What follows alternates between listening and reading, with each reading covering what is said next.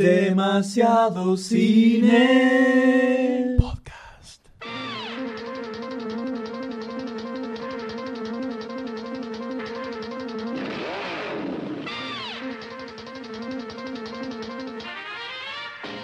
Hola a todos, bienvenidos a un Ah. episodio de Demasiado Cine Podcast. aplauso, un aplauso. ¡Qué bárbaro! ¡Bravo! ¿Quién- ¿Perdón? Perdón, perdón, perdón, pasó? ¿Qué? ¡Qué qué! ¿Quién es ese pelotudo? Yo soy el nuevo integrante del, del podcast. ¿Su nombre? Eh, ¿No? W. Yo soy W. Ah, ¿es una persona nueva o tiene algo que ver con el, con el innombrable? No, no, no, nada que ver, nada que ver. Yo soy nuevo acá. bala. ¿Qué cara de bala que tiene? Sí, la sí. cara de quien así, ¿qué quiere que le haga? Yo no sabía que venía con Tool ¿eh? hoy. Sí, sí, sí, o sea, encima así con... La con- cómoda con la lluvia, ¿vio? Y eh, está bien, sí, hoy estuvo lloviendo, hubo paro de colectivero, está bien, está bien, pero ¿quién lo trae por acá? Quisiera saber yo, ¿no? Porque nadie lo llamó. ¿Qui- qui- ¿Quién le abrió la puerta, no? Para, ¿por. ¿Doctor Sayus lo trajo este? No, no, ¿Qué no, tal? no Buenas tardes, Doctor Sayus, ¿cómo anda? Muy bien, muy bien. ¿Qué es, qué es esta cosa que ¿Qué hay acá? grandes ¿Qué- sabios? ¿Qué grandes No sé, pero la voz que es una mezcla entre Bugs Bunny, violado y Sí. abandonado en la Villa travesti. 31. Sí. A ver, esperen que tengo algo acá en el cuello que me molesta y me saco la máscara, carajo. Ah, ah, ah. ¡No! No entendieron, no entendieron que W es una M dada vuelta, no entendieron, no, No, entendieron la, la, la, no, no, no, la indirecta, no, no, no, entendieron. Es un genio tipo este. Vengo acá a poner orden, vengo acá a poner orden, a, a- No, no, no, no, cortá el micrófono, cortá el micrófono. no me pueden cortar nada, no me pueden ¿Seguridad? cortar. el ¿Seguridad? Me sacaron, me sacaron la- lo- lo- todo el aparatejo para grabar, me sacaron los micrófonos, me sacaron todo y no me pueden detener, no me pueden frenar. ¿Se dan cuenta? No pueden frenar. Ay, Sí, sí, te podemos Bueno, frenar directamente bueno. cada vez que, M cada vez que Forever. hables vos, te ponemos un ruido. ¡Pip! ¿podés- Directamente, así que eh, seguís siendo un paria. Vengo acá a poner orden a esto que, que es un desastre. Un desastre lo que ocurrió Mirá, con este mirá. podcast los No sé qué estuviste dos escuchando. Esto salió perfecto. que No yo, sé. yo le voy a, los voy a llamar como el, el- el- el podcast apócrifo. Vos O sea- fijate, vos fijate que cuando vos no estuviste grabamos un podcast por semana. Apareciste vos, ya 15 tardamos tres semanas en grabar. Apareciste vos y ya ¿Qué? por, por Ya tardamos. Pero ¿por qué, se, ¿por qué tardamos dos semanas? Porque apareciste vos. Porque ahora llegaste No, vos, evidentemente. Yo tengo que estudiar. Y se empiezan a estirar los días, así que. Evidentemente la manzana podrida sos vos, Evidentemente. Que contagie a los demás. Obvio. obviamente. No, al contrario, al Sos como el contrario. ébola, boludo. Sos como el ébola. El Todos- mébola. Todos se recuestan, se, re- se recuestan sobre mis laureles. Porque, por ejemplo, ahora, ¿no? Eh, deciden que veo, no, no, no vi ninguna película y ya está, ¿no? Perdón, Eh, ¿alguien, ¿a ¿alguien no vio ninguna película? Digo, ¿Estás No, señalando no. a alguien? No, para nada. Yo estoy, Ah. yo estoy comentando. Yo estoy Qué comentando. feo, qué feo tirar bosta a los demás, ¿no? Una, no, un- esto fue como una, un, un balde de diarrea en, en un Cian Vitela Yo no- mil revoluciones por minuto. Yo no quiero acusar a nadie, pero alguien me dijo, voy a boicotear este podcast. Eso solo voy a decir. No voy a decir más nada, no voy a, no voy a señalar. Sí. Para mí chicos, chicos. está imaginando virtual. una personalidad alternativa ya y está hablando como si fuera otra persona. Es el M y el N al mismo tiempo. Chicos, por favor, entre telones de alcoba no. En el aire no. Por favor, se los pido. De Alcoba hoy con el Doctor D. Pero bueno, ahora que conduce usted, doctor D, díganos que, con qué seguimos, ¿no? Bueno, vos te callas. ¿Qué tal, Goldstein? ¿Cómo anda? Muy bien, estoy muy bien acá, eh, mojándome los pies en una palangana. Bien, ¿Cómo, bien, cómo, cómo bien. dijo Goldstein? No lo escuché. No, yo no dije nada. ¿Qué me estabas Ah, hablando? me pareció, me pareció. ¿Qué tal, Goldstein? ¿Cómo anda? Bien, usted, Doctor D, ¿cómo anda? ¿Qué, qué- Bien, acá qué- en este día Yo húmedo. también, yo también ando muy bien. ¿eh? No, no, nadie te preguntó. Eh, ¿cómo, ¿Cómo le fue el final? ¿Qué, qué tujes que tuvo, no? Sí, sí, la verdad que fui a rendir un final y me lo levantaron. Así que genial, un día, Ah, un día muy feliz.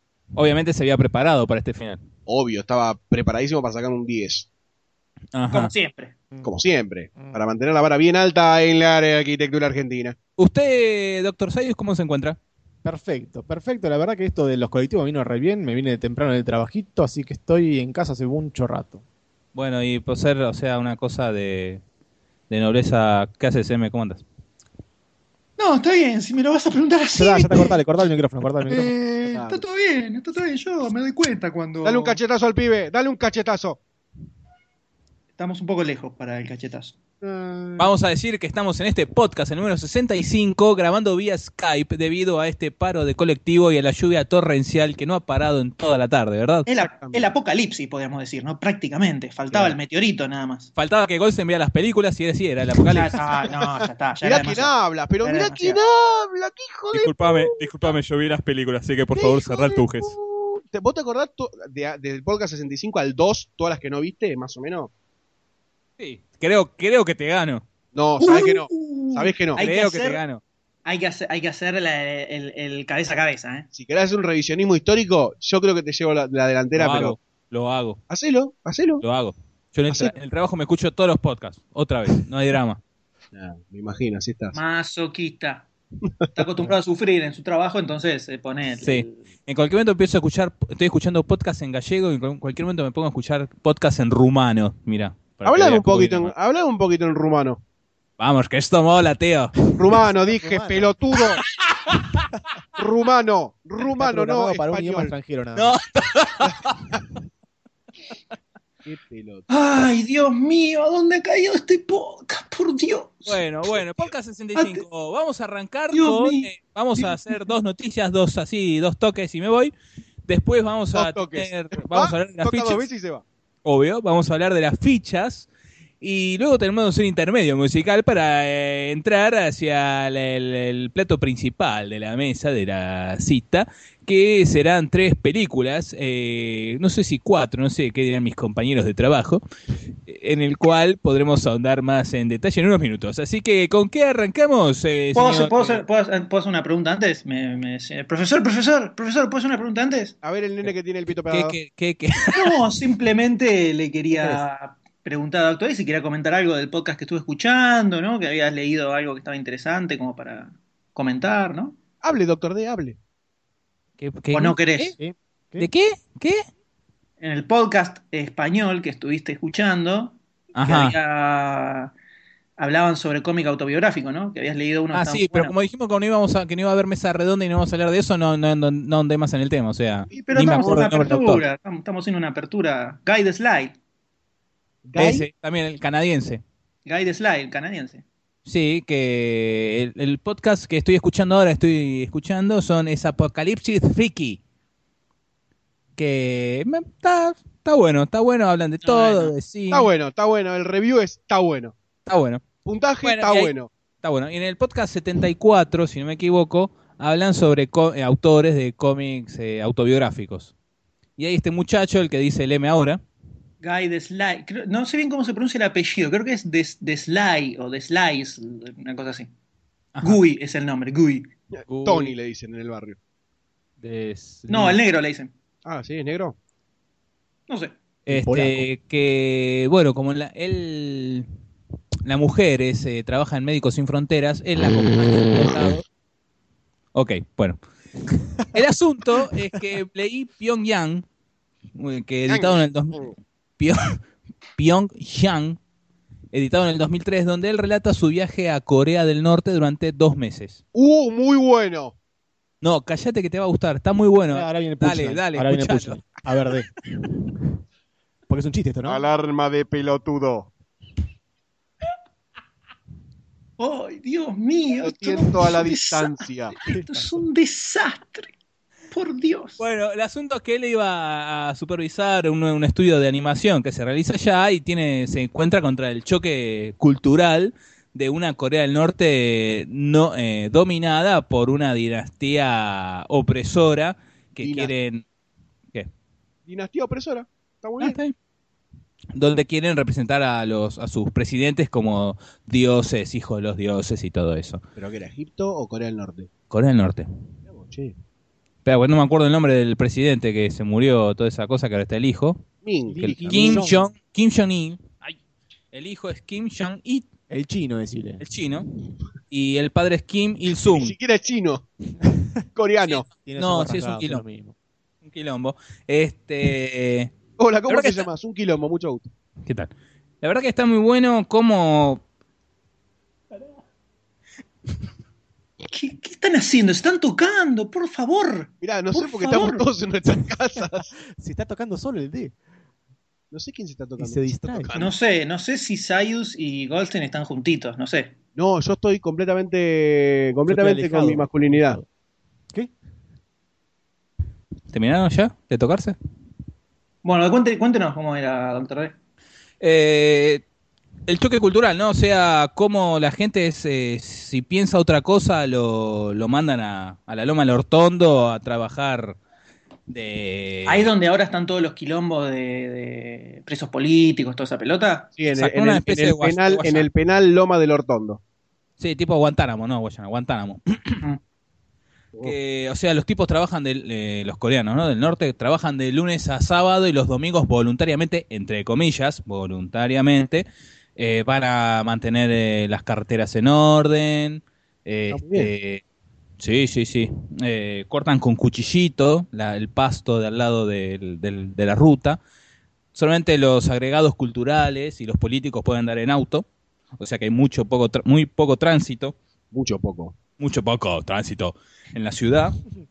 A las 7 de la noche se apagan las luces, se corta la luz de toda la ciudad, de todo el, de todo el país, menos obviamente en los monumentos donde están los, los líderes. Killing. Song, sí, los japoneses, coreanos, todos, uruguayos. Vietnamita. Este, la verdad que es una obra- está muy lindo el dibujo, es muy simple. Este, son eh, ciento y pico de páginas. Mira qué bueno. El librito está, está muy lindo. Y bueno, el, el chabón, eh, o sea, escribió más cosas eh, así relacionadas a sus eh, viajes a otros países. Eh, está, por ejemplo, Jerusalén, eh, Shenzhen, eh, ¿cómo es? Eh, hay bastantes. Uno sobre guerra, que ahora no me acuerdo el nombre. ¿Fue a Pilsen. ¿Fue a Santa Teresita? No, fue a Nueva Atlantis. Ah, se puso ahí. Sí, sí, sí, sí. Este, así que no, está muy bueno, es una recomendación, ¿no? Que viene acá de, de Apocalipsis Reiki, Muy eh, Pyongyang de Leslie Guy, Guy Guy- de Slide. de de Slice. Leslie. Acá, en, Así que, acá en la editori- editorial común, común, que es sí. la, de- la de Liniers, publicó Jerusalén, del mismo, del Sí. mismo autor. sí, sí, sí, sí. No me puedo acordar el otro. Se consigue en librerías. Shenzhen es uno del 2000, no me acuerdo del otro. Uno así medio. Goldstein estuvo, estuvo con lecturas también, ¿no? Ah, y Sí, uno de estuve con lecturas muy interesantes, la verdad, he entrado en el universo, quien podría decirlo, Sherlock Holmeano. ¿no? Cuéntenos un poquito. Doctor Wausiano, sí, tuve la que- que a la gente oportunidad- que lo le va a interesar. Por favor, cómo no. Estuve inmerso en el sabueso de Baskerville primero. Muy erróneamente arranqué por uno de los, no últimos, pero uno de los avanzados ya en el universo de Sherlock Holmes. Este, de la mano de Conan Doyle, no su autor. Un, supuesto. un fascinante fascinador de las fascinaciones. Y- Fascista. bueno, sí, ponele. Este, y después de haber leído ese, que fue un libro, la verdad que me, me entusiasmó mucho la personalidad del Sherlock Holmes. La verdad que pensé que iba a ser bastante más solemne de lo que lo pintó el libro. Y, y la verdad que a- a- no te digo que era un tipo jodón con cual me gustaría salir a tomar una, una, una pinta, ¿no? Pero partucero. Parece partucero. Parece partucero. Y Doctor Watson es un poco más recatado, pero le cabe. Le cabe el cinturonga, me parece también. este, ah, la verdad que sí, una novela muy linda. Y después tuve la oportunidad de leer Estudio en Escarlata, que es en donde se conocen ellos, ¿no? Como roommates. Y, donde se presenta un caso también bastante, bastante extraño, ¿no? Extraño.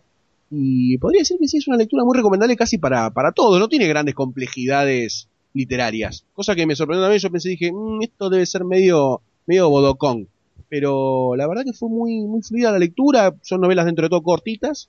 Creo que son varias, son creo que ocho, no sé si ocho o diez por ahí. Eh, me leí dos, me falta ocho. Este, y la verdad que es muy recomendable. La verdad que es muy recomendable y me parece universal, ¿no? Una novela universal. Es atrapante, ¿no? Eh, la forma en que escribe te va llevando. te va llevando. Es muy loco, es muy loco como eh, los giros, no te ves venir los giros de la novela. O por lo menos a mí me pasó que cuando me daba cuenta tres palabras antes de lo que iba a pasar y decía, no puede ser tan hijo de puta este tipo. Y, y te atrapa hasta ese momento toda la lectura. No sé si es una cuestión que te va como distrayendo un poco con toda la descripción y todo el, el sistema de reconocimiento que tiene Sherlock para identificar las cosas, que cuando llega a la conclusión decís, ah, este tipo me estuvo mareando todo el tiempo Claro. y ahora me, me- me- me- me la chantó en la cara y la verdad que es como la primera vez que en un libro encuentro eso de el what the twist, por decirlo de una forma media bastante básica, pero me Pero parece bien hecho, digamos. bien hecho, exacto, no es el the twist y murió o estaba soñando. Este, no, no, la verdad que muy bueno, muy bueno, muy bueno y, y la, bueno, la descripción del ambiente londinense es algo que me, que me, me pone orgásmico. Este, no, no, no, necesito que vayan a algún puerto en algún momento y te juro que con ese libro voy a pasar una muy buena noche. ¿eh? Mm, Este, sí, la verdad que sí. Y Watson también es como que va cobrando cierta chapa de a poco. Y, está bueno el progreso del personaje. Eh, y bueno, Sherlock Holmes muy entrañable. Muy entrañable como persona. Y también la, manga de inútiles que lo rodean está muy bueno y como se mofa, ¿verdad? Sherlock Holmes este, de los mismos. Y me pasó algo medio loco que es, es este. Hoy por hoy difícil no compararlo con todas las versiones de Sherlock Holmes que se fueron haciendo en televisión, en películas. Y es raro, ¿no? Es raro. No, no llegué a ninguna conclusión todavía, lo estoy pensando. lo Estoy pensando. ¿Pero qué? Es- ¿De, de cuál, cuál te parece más fiel? ¿Decís algo así? Claro, una cosa así, por donde me falta ver el Sherlock Holmes de la serie inglesa como para comparar estos tres que hay hoy en boga, ¿no? En- en- sería interesante que lo veas y lo podemos charlar todos en una próxima mesa redonda. sería muy interesante, la verdad que es posible que pase. No te prometo nada, es posible. Listo, sonamos, viste, como las películas por hoy. Sí, listo. Olvídate, nunca, nunca más. listo. Porque de hecho, te- Sherlock la vimos todos, ¿no? Menos Sí. Holstein. Sherlock, la La serie. vimos, la vimos todos menos Goldstein. sí, la yo serie ver inglesa. Yo la vi toda también. Me falta la tercera temporada a mí, ¿eh? ¿Te das cuenta?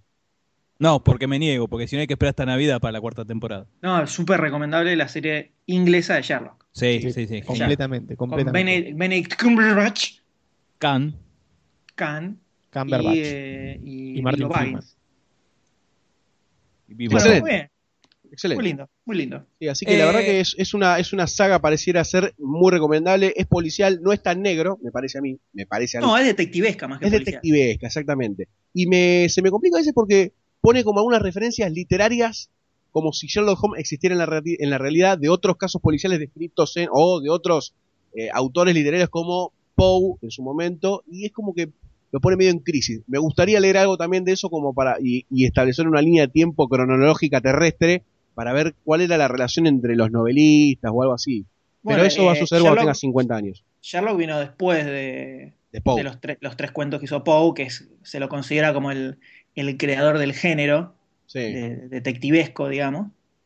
Eh, y el segundo de los cuentos que escribe Poe eh, era tomando un caso real ocurrido en Estados Unidos. Él cambia todos los nombres de, los, de, los, eh, de las personas reales y lo ubica en Francia, si no me equivoco. Eh, y él va dando cuál es, o sea, eh, realizando el mismo Poe un análisis del caso, de acuerdo Sí. a todas las evidencias que había en los diarios, él dice cuál es su conclusión de qué fue lo que sucedió realmente en ese caso, que quedó inconcluso en su momento. Pero él es como que lo resolvió entre comillas. Claro, en el cuento, pero tomando todos los casos. Y de hecho, en el mismo cuento hace una referencia al caso real, como diciendo... eh, Hay otra cosa es muy, que pasó. Es muy, es muy parecido al caso que ocurrió en Estados Unidos de tal chica en tal fecha, eh, que está... eh, que ocurrió realmente.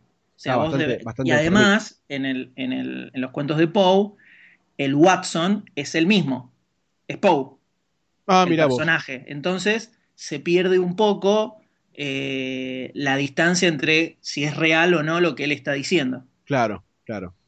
Igual con Sherlock Holmes pasaba en su momento que la gente mandaba cartas a la dirección que de- donde vivía él. eh, un montón de gente en su momento pensaba que era real. Sherlock Holmes. Sherlock Holmes, sí. Muy loco eso. Sí, sí, mandaban cartas eh, a la dirección, a Baker Street, no me acuerdo cuánto. 200, 200, 221. Creo que era 221. Eh, terrible. Que después eh, Conan Doyle se terminó pudriendo tanto del personaje que lo mató. Y fue tal la presión de los lectores que lo tuvo que revivir. Que lo revivió, sí, sí. Terrible. Imaginen, ya- imaginen en esa época. O sea, ni siquiera existía Facebook como para poder hacer una campaña de mandar mails a la editorial. Sí, muy hincha pelota lo- lo- lo- lo- la gente de Inglaterra. Claro, lo rompebolas que deben haber sido. Muy hincha pelota. Bueno, eh, ¿Usted, M, que estuvo entonces? rascándose las tarlipes, estuvo leyendo Sí. algo? Yo me leí en mis, mis vacaciones Eh, me leí Mundo Plástico, un libro de cuentos de un amigo de la casa llamado Tomás Workley. ¿verdad? Muy interesante, muy interesante, que ese lo había prestado a Goldstein para que lo leyera y así nomás. con total desdén, lo abandonó, no sabe dónde, Lo, no lo le dio ni cinco de casa, pelota. La verdad, eh, terrible, fue una cosa Lo reemplacé por Conan. Doyle. horrible, horrible. Después me leí eh, un libro que compré hace como dos, tres años, que era una deuda pendiente, que es Por quien dobla las campanas, de Hemingway. Ay. muy grosso, muy Eh, bajón, género, género. recontra bajón, y digamos que es bélico, sí, es bélico. Tiene, ocurre en la mm, Guerra Civil Española, Uf, eh, y lo que te cuenta es eh, un una... dramón la Guerra Civil Española.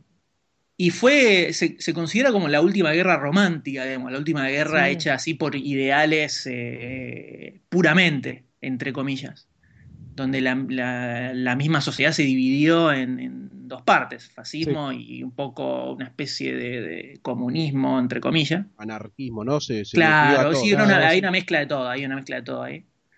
Y, y lo que te cuenta es una misión de un inglés que tiene que volar un puente eh, previo a una ofensiva que está montando eh, lo que serían los rebeldes, digamos. Y ahí estaban luchando en contra del fascismo que ter- terminó ganando, ¿no? Eh, con Franco y toda la pelota. Hmm. Eh, y lo que te cuenta son los 3, 4 días entre que el tipo tiene que meterse en un monte, tiene que encontrarse con un grupo de rebeldes que estaban ahí refugiados, que eran tipo guerrilleros, eh, tiene que convencerlos de que le den una mano para volar el puente y todos los quilombos que se le suceden en el medio, conoce una mina, se enamora, todo eso en ese transcurso de 3, 4 días, y lo que tiene es mucho... eh, mucha explicación de cómo veía eh, el mismo Hemingway, porque Hemingway estuvo en la, en- eh, cubriendo como periodista la Guerra Civil Española guerra. y, y terminó metiéndose mucho. De hecho, eh, cuentan que el tipo le enseñaba a los aldeanos a disparar con los fusiles pa- para que se pudieran defender. eh, estuvo bastante involucrado. ¿Pero es una novela o es un poco una Es una novela. No, no, es una novela, pero el personaje protagonista está un poco basado en un dinamitero eh, que existió realmente. Pero como Hemingway vivió mucho en carne propia todo lo que pasaba en España, el tipo era un enamorado de España, además, Sí. eh, desde mucho antes de la guerra, eh, las descripciones que te hace de lo que el tipo va, va viviendo en esos días que está ahí, sobre la gente, sobre cómo vivían, sobre cómo se inició todo el conflicto. eh, por momentos es muy crudo, pero es, eh, es muy gráfico, o sea, es como que te pinta todo un panorama eh, bastante terrible y que más allá de la historia en sí, de tener que volar el puente, es lo más interesante que tiene la novela, que son creo que 500 y pico, 600 páginas más o menos. Mierda. Eh, es bastante gordita. Pocket. Sí, sí, Pocket, siempre. Always Pocket. Aunque este es medio gordo para meterlo en el bolsillo, pero es llevable. Sí. Está muy buena. Yo había leído hace unos años la el, Viejo y el Mar, que me encantó, y me compré este y lo quedó, como son tantas páginas, quedó ahí relegado Quedó hasta que tomaras envión. hasta que tomara impulso, así. Y después me leí otra que también tenía ganas del año pasado, que es eh, Una sombra muy pronto serás, de Osvaldo Soriano. Un tipo que me gusta mucho cómo escribe, cómo escribía. Muy grosa. Habla un poco sobre el, la debacle que armó el menemismo a principios de los 90, de cómo fue desmantelando todo el país. Pero qué debacle, ¿de qué me estás hablando? No, bueno, obviamente es una mirada muy equivocada en la Es realidad. una opinión, es una opinión nada más. Pero es muy groso que el tipo escribía eso en 1990. O sea, Horrible. Un billonario. decir- decirlo ahora es muy fácil, pero en 1990 escribía de cómo es una historia sobre cómo los, los- los pueblos quedaron aislados del, del universo por la muerte de los ferrocarriles, ese tipo de cosas. Así como se empezó el proceso de destrucción total del país. Así es. Muy interesante también. Mira vos. ¿Y es, es, es, es de corte documentalístico o No, no, no, no, es ficción. No, ficción, ficción. Ah, ficción. Uy, qué bueno. Sí, Sí, sí, Soriano, por lo menos la que, lo que leí de Soriano, que no es mucho, es todo ficción. Mira vos. le mete sus marcos, eh, por Históricos. ejemplo, la que más me gustó de Soriano, que es eh, No habrá más penas ni olvidos, cuenta también en tono de ficción, ubicado en un pueblito, eh, lo que fue la, última presidencia de Perón, cuando vuelve, aparece la AAA y empiezan a perseguir a los tipos que antes eran peronistas, de repente, repente no eran más peronistas, y empiezan a aparecer el tema de las guerrillas y los enfrentamientos armados y todo ese quilombo. Eh, te lo cuenta en clave cómica, ocurriendo en un pueblito, eh, pero lo lees y es bastante heavy. Sí, además tenemos. eh, Tiene una segunda lectura bastante heavy. Muy copado. toda, y- toda, tenemos tenemos eh, periodos oscuros en la historia argentina.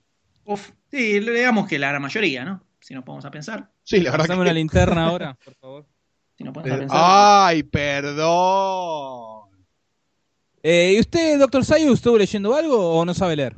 No, yo no sé leer, pero estuve viendo muchas series. eh, me estuve poniendo al tanto de muchas series que hace rato quería ver y aproveché este periodo de vacaciones que tuve para, para verlas. Seinfeld, ponele. No, un poco más viejo. No, mentira. Estuve viendo Sherlock, por ejemplo, que me la fumé toda, toda, toda.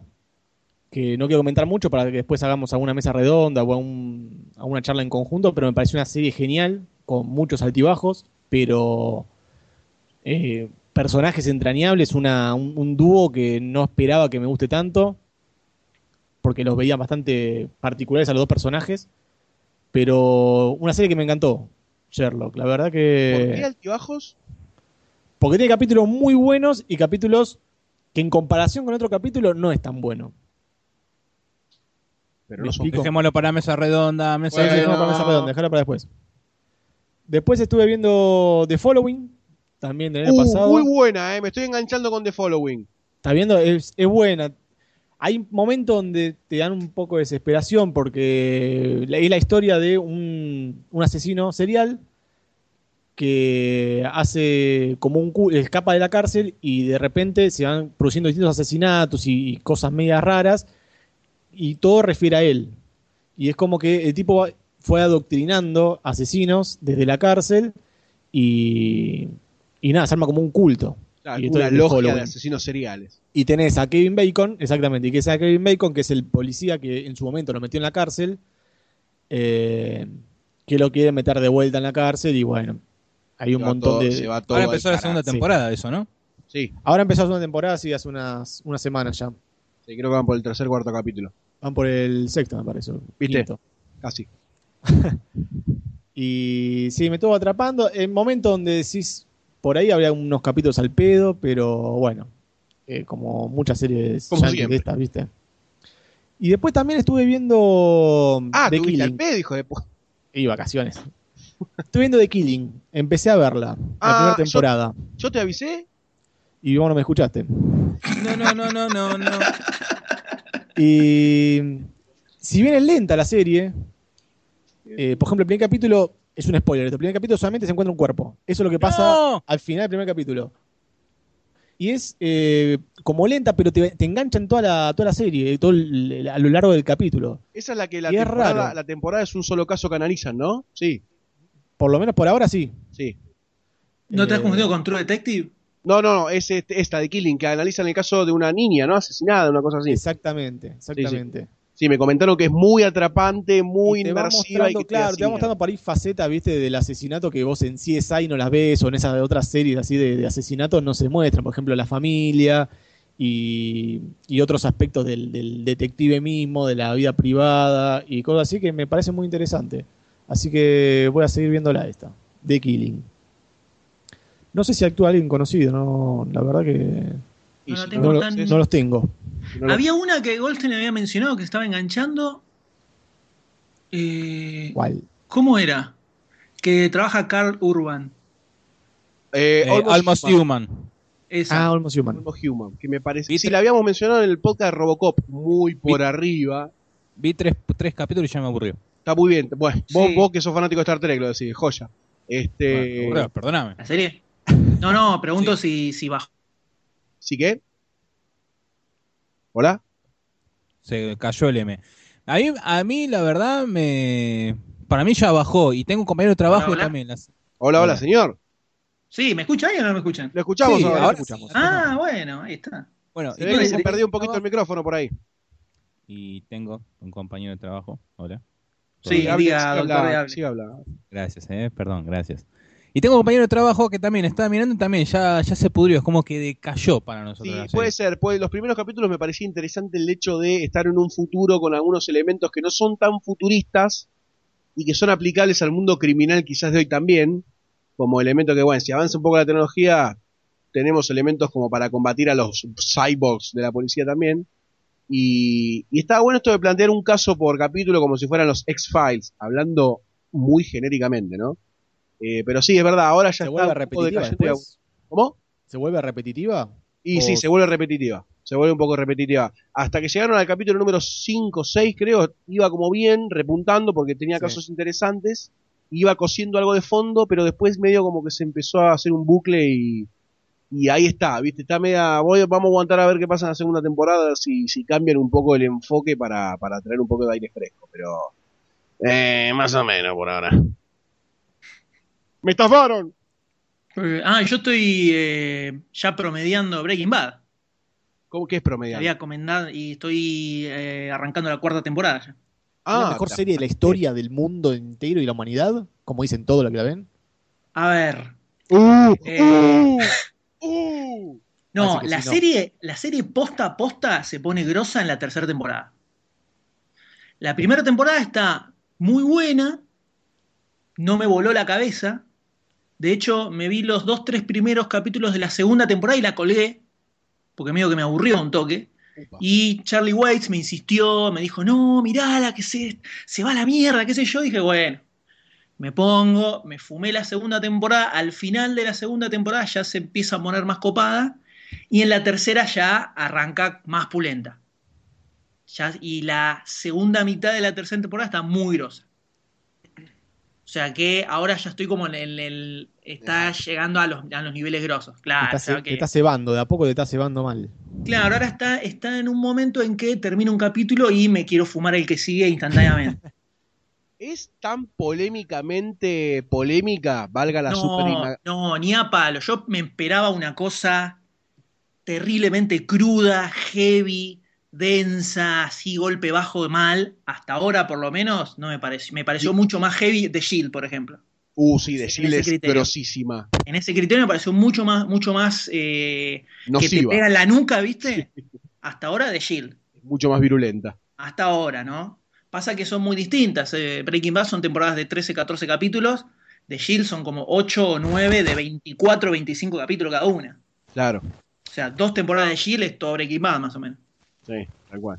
Eh, y eso que Jill se la banca, ¿eh? De Shield es excelente. Y, no, Ah. y me falta ver las dos últimas temporadas todavía. Sí, se la banca. Además, va teniendo metamorfosis bastante profunda la serie. Claro, sí, total. Bueno, en- con Breaking Bad pasa eso. Yo no, lo que sí no me imagino es, a lo mejor en el momento en que salió Breaking Bad, eh, pegó un poco más fuerte. Capaz Puede ahora ser. que han pasado tantas series tan grosas, viste, pasó Game of Thrones, viste, muchas series eh, adictivas, digamos, Sí. y ahora no pega tanto. Pero, Sí, además, de- desde la primera temporada de Breaking Bad hasta la segunda hubo un lapso bastante largo. Claro, exacto. Entonces, eh, yo creo que es una serie que garpa verla así toda completa, porque el crecimiento, el cambio, digamos, que va teniendo el personaje de Walter White, eh, que es el protagonista, Sí.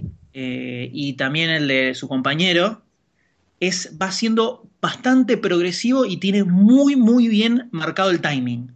O sea, del primer capítulo a donde estoy ahora, que será el capítulo 30 y algo, eh, el personaje cambió muchísimo, pero te lo crees a full. Claro. Por cómo se fue dando todo este cambio bastante gradual desde...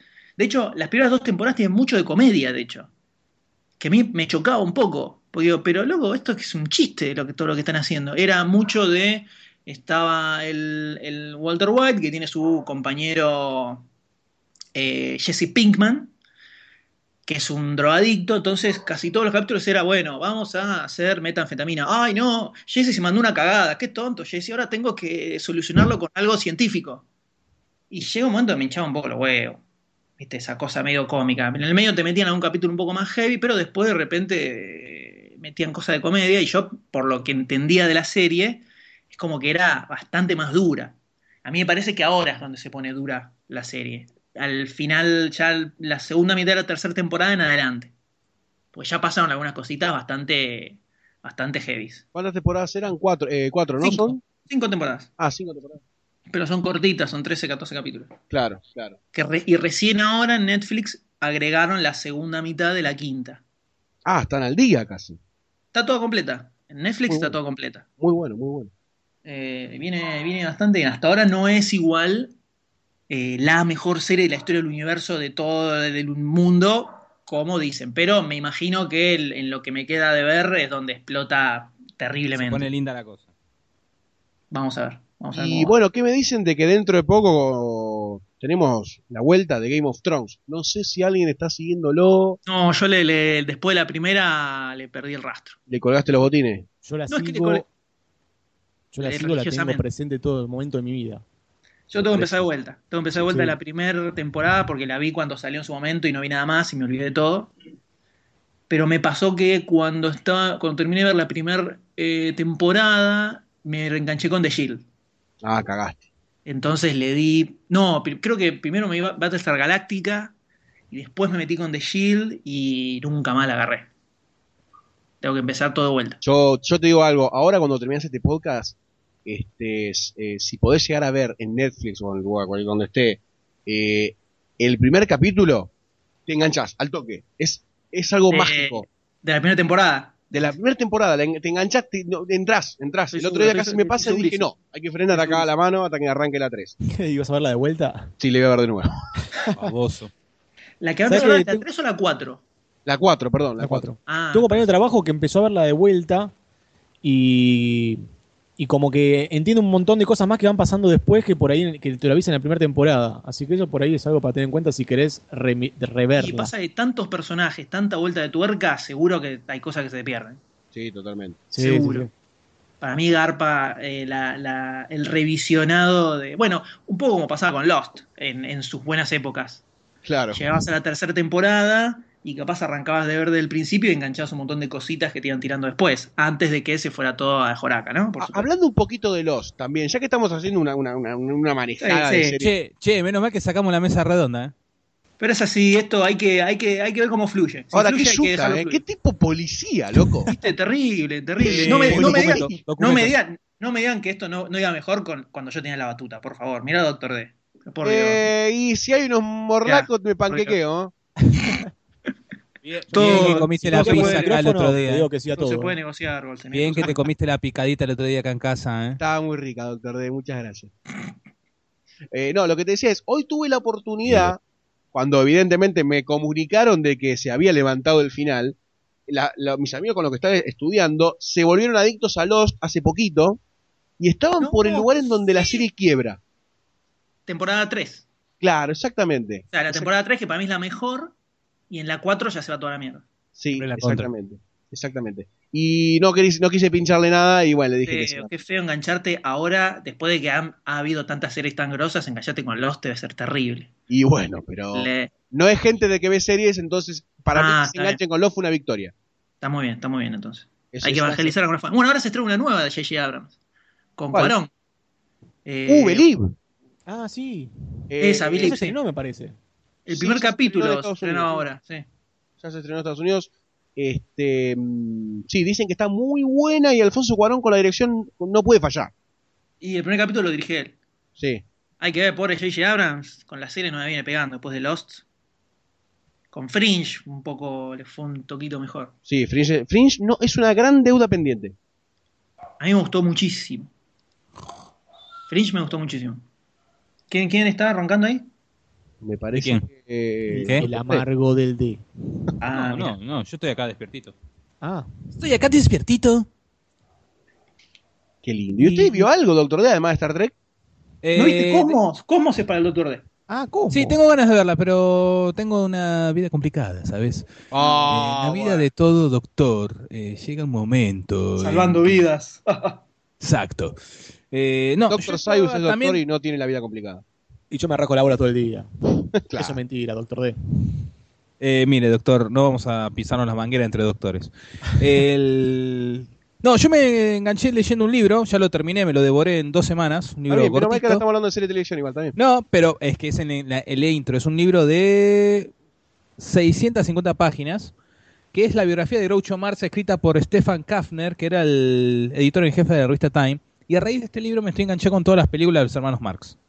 Muy Así bien. que me estoy viendo en, en los espacios que tengo eh, las películas de los hermanos Marx, que son geniales. O sea que podemos decir que se vienen los anoche vi de las películas de los hermanos Marx Un por aplauso para Demasiado Cine. Por favor, Grande, No. Doctor D, grande. No, Eso, eso es no lo di- que yo no digo nada porque después no se cumple. Así que no digo nada. estaba pidiendo. No digo nada. Me parece muy bien, muy bien, doctor D, que usted tome y coloque sobre sus hombros esta titánica tarea tan necesaria, ¿no? Además, para, Obvio, para que la obvio. Llegue a su conocimiento de estas obras maestras del La, cine la gente pide a los gritos eh, la, la noche de los hermanos Marx. Ah, Estoy- no, estoy, grito. viendo, estoy viendo eso. Oh, grito. Mire qué bien. que eso nomás. Y bueno, obviamente le- ya terminé de leer ese libro y ahora estoy con las películas. Así que estoy en un impasse, aparte de haber leído la cosa esta que comenté antes de Xing Chang, Chang Chang, eso. Pyongyang. Pingyong, eso. Pyongyang. También, sí, ese también. Ni él se entiende. El hijo de puta ni él se entiende. Ah, terrible, terrible. Un desastre. bueno, ¿les parece que arranquemos con las noticias? Con el programa, va. Arranquemos. Claro, el programa ya empezó. Vamos Ay, no sabía. Bueno, vamos a las Va, noticias. arrancamos con, la- con las noticias. Sí, vamos, a la- al ruido, a las noticias ahora. Chan, chan, chan. Al ruido, al ruido. In- inserte el sonido de intro de, de noticias aquí. Allí vamos.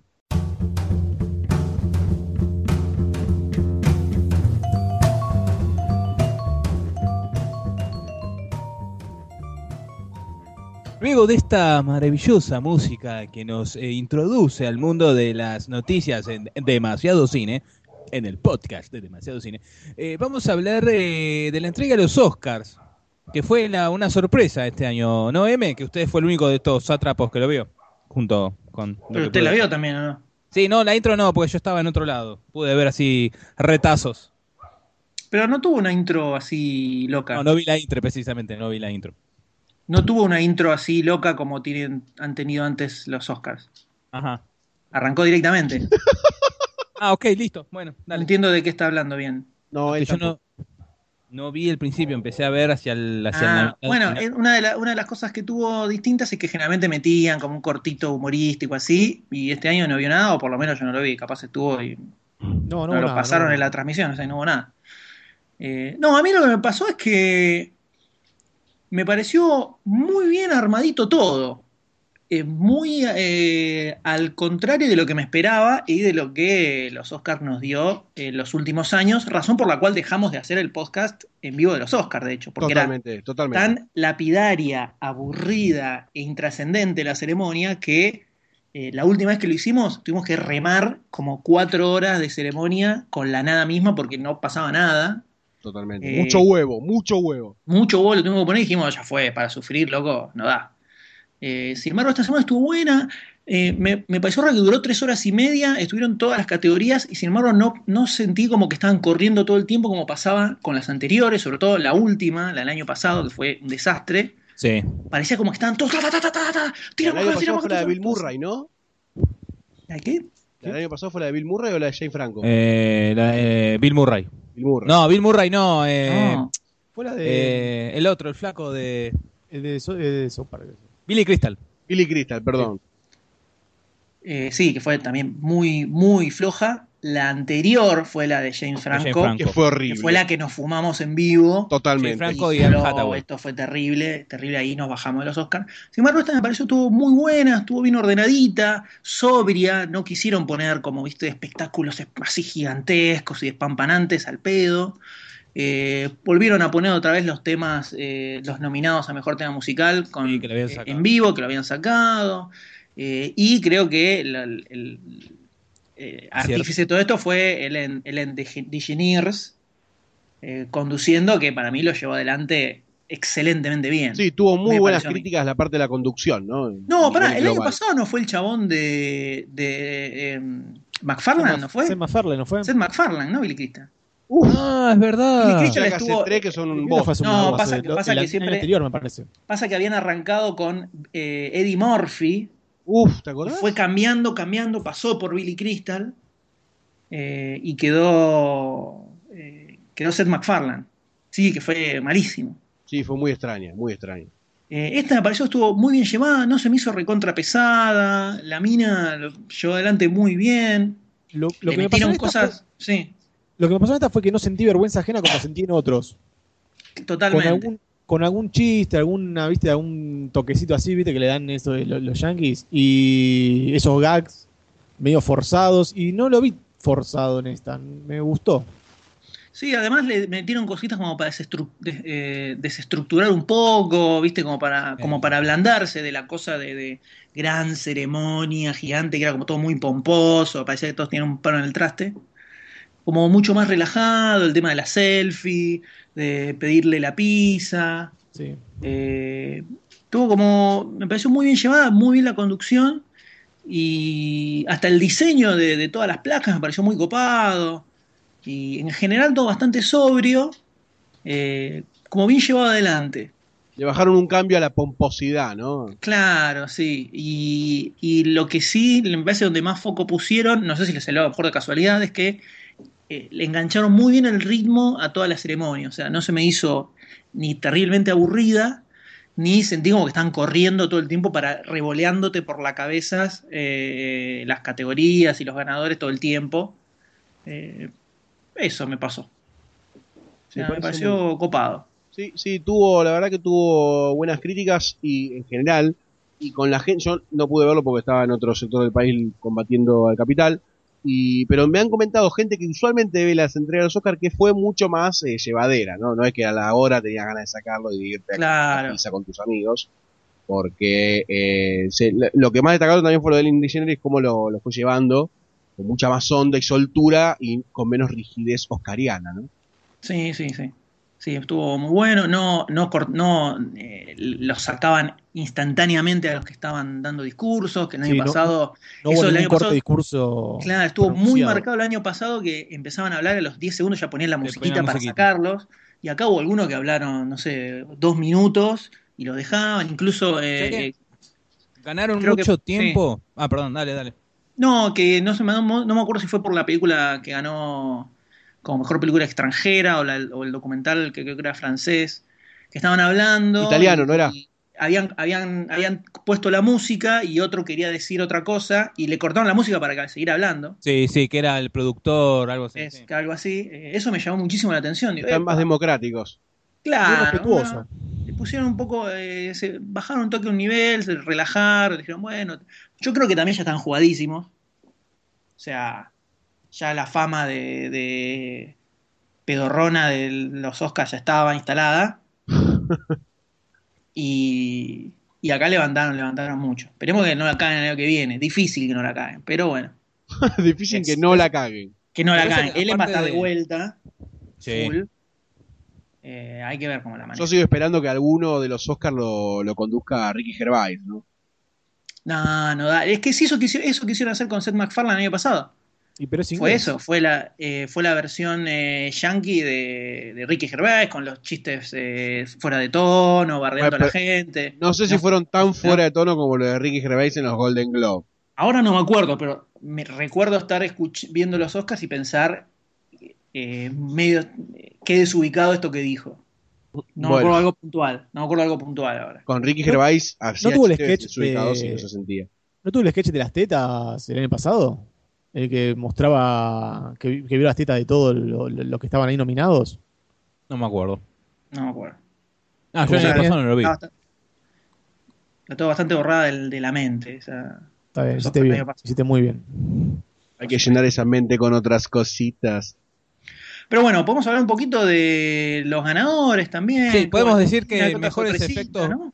En mejores efectos visuales fue decepcionante que no haya ganado Star Trek Into Darkness, ¿no? Claramente, claramente ahí hubo lobby y eh, maletines con dinero, ¿no? Porque Obviamente. era fija, Para- era una para fija. Sí, ganó ahí Cuarón con su gravedad. Claro, te ganó otra película en el espacio. A una de las películas por, por excelencia del espacio. Te ganó Y una la película verdad, del con, espacio. con esos que es toda negra. es toda negra. La película es toda negra. No, estabas viendo otra película, no eran todas negras, Goldstein. Te has equivocado. A lo mejor estabas mirando, no sé, el Hobbit, no sé, la verdad no tengo idea. Pero la verdad, un, un fraude, un fraude, efectos visuales, ya sabemos quién se lo tendría que haber llevado, ¿no?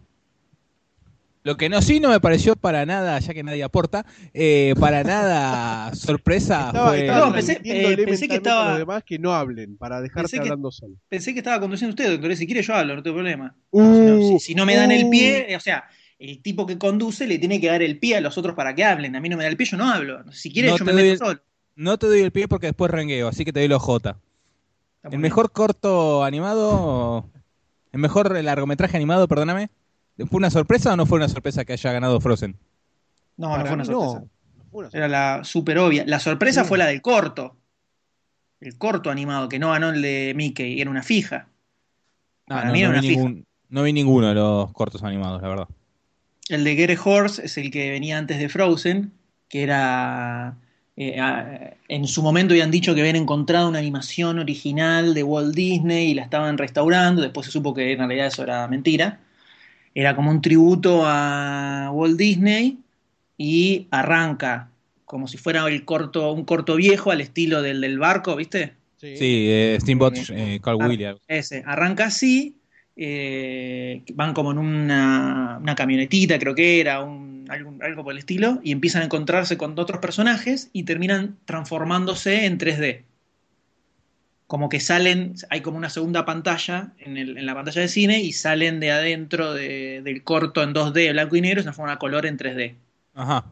Eh, que a mí mucho no me gustó, pero viste, como la Go Walt Disney, ah, a todos lados dijeron que es espectacular, espectacular, a los Yankees les encantó, me pareció bastante choto, Les encantan esas cosas.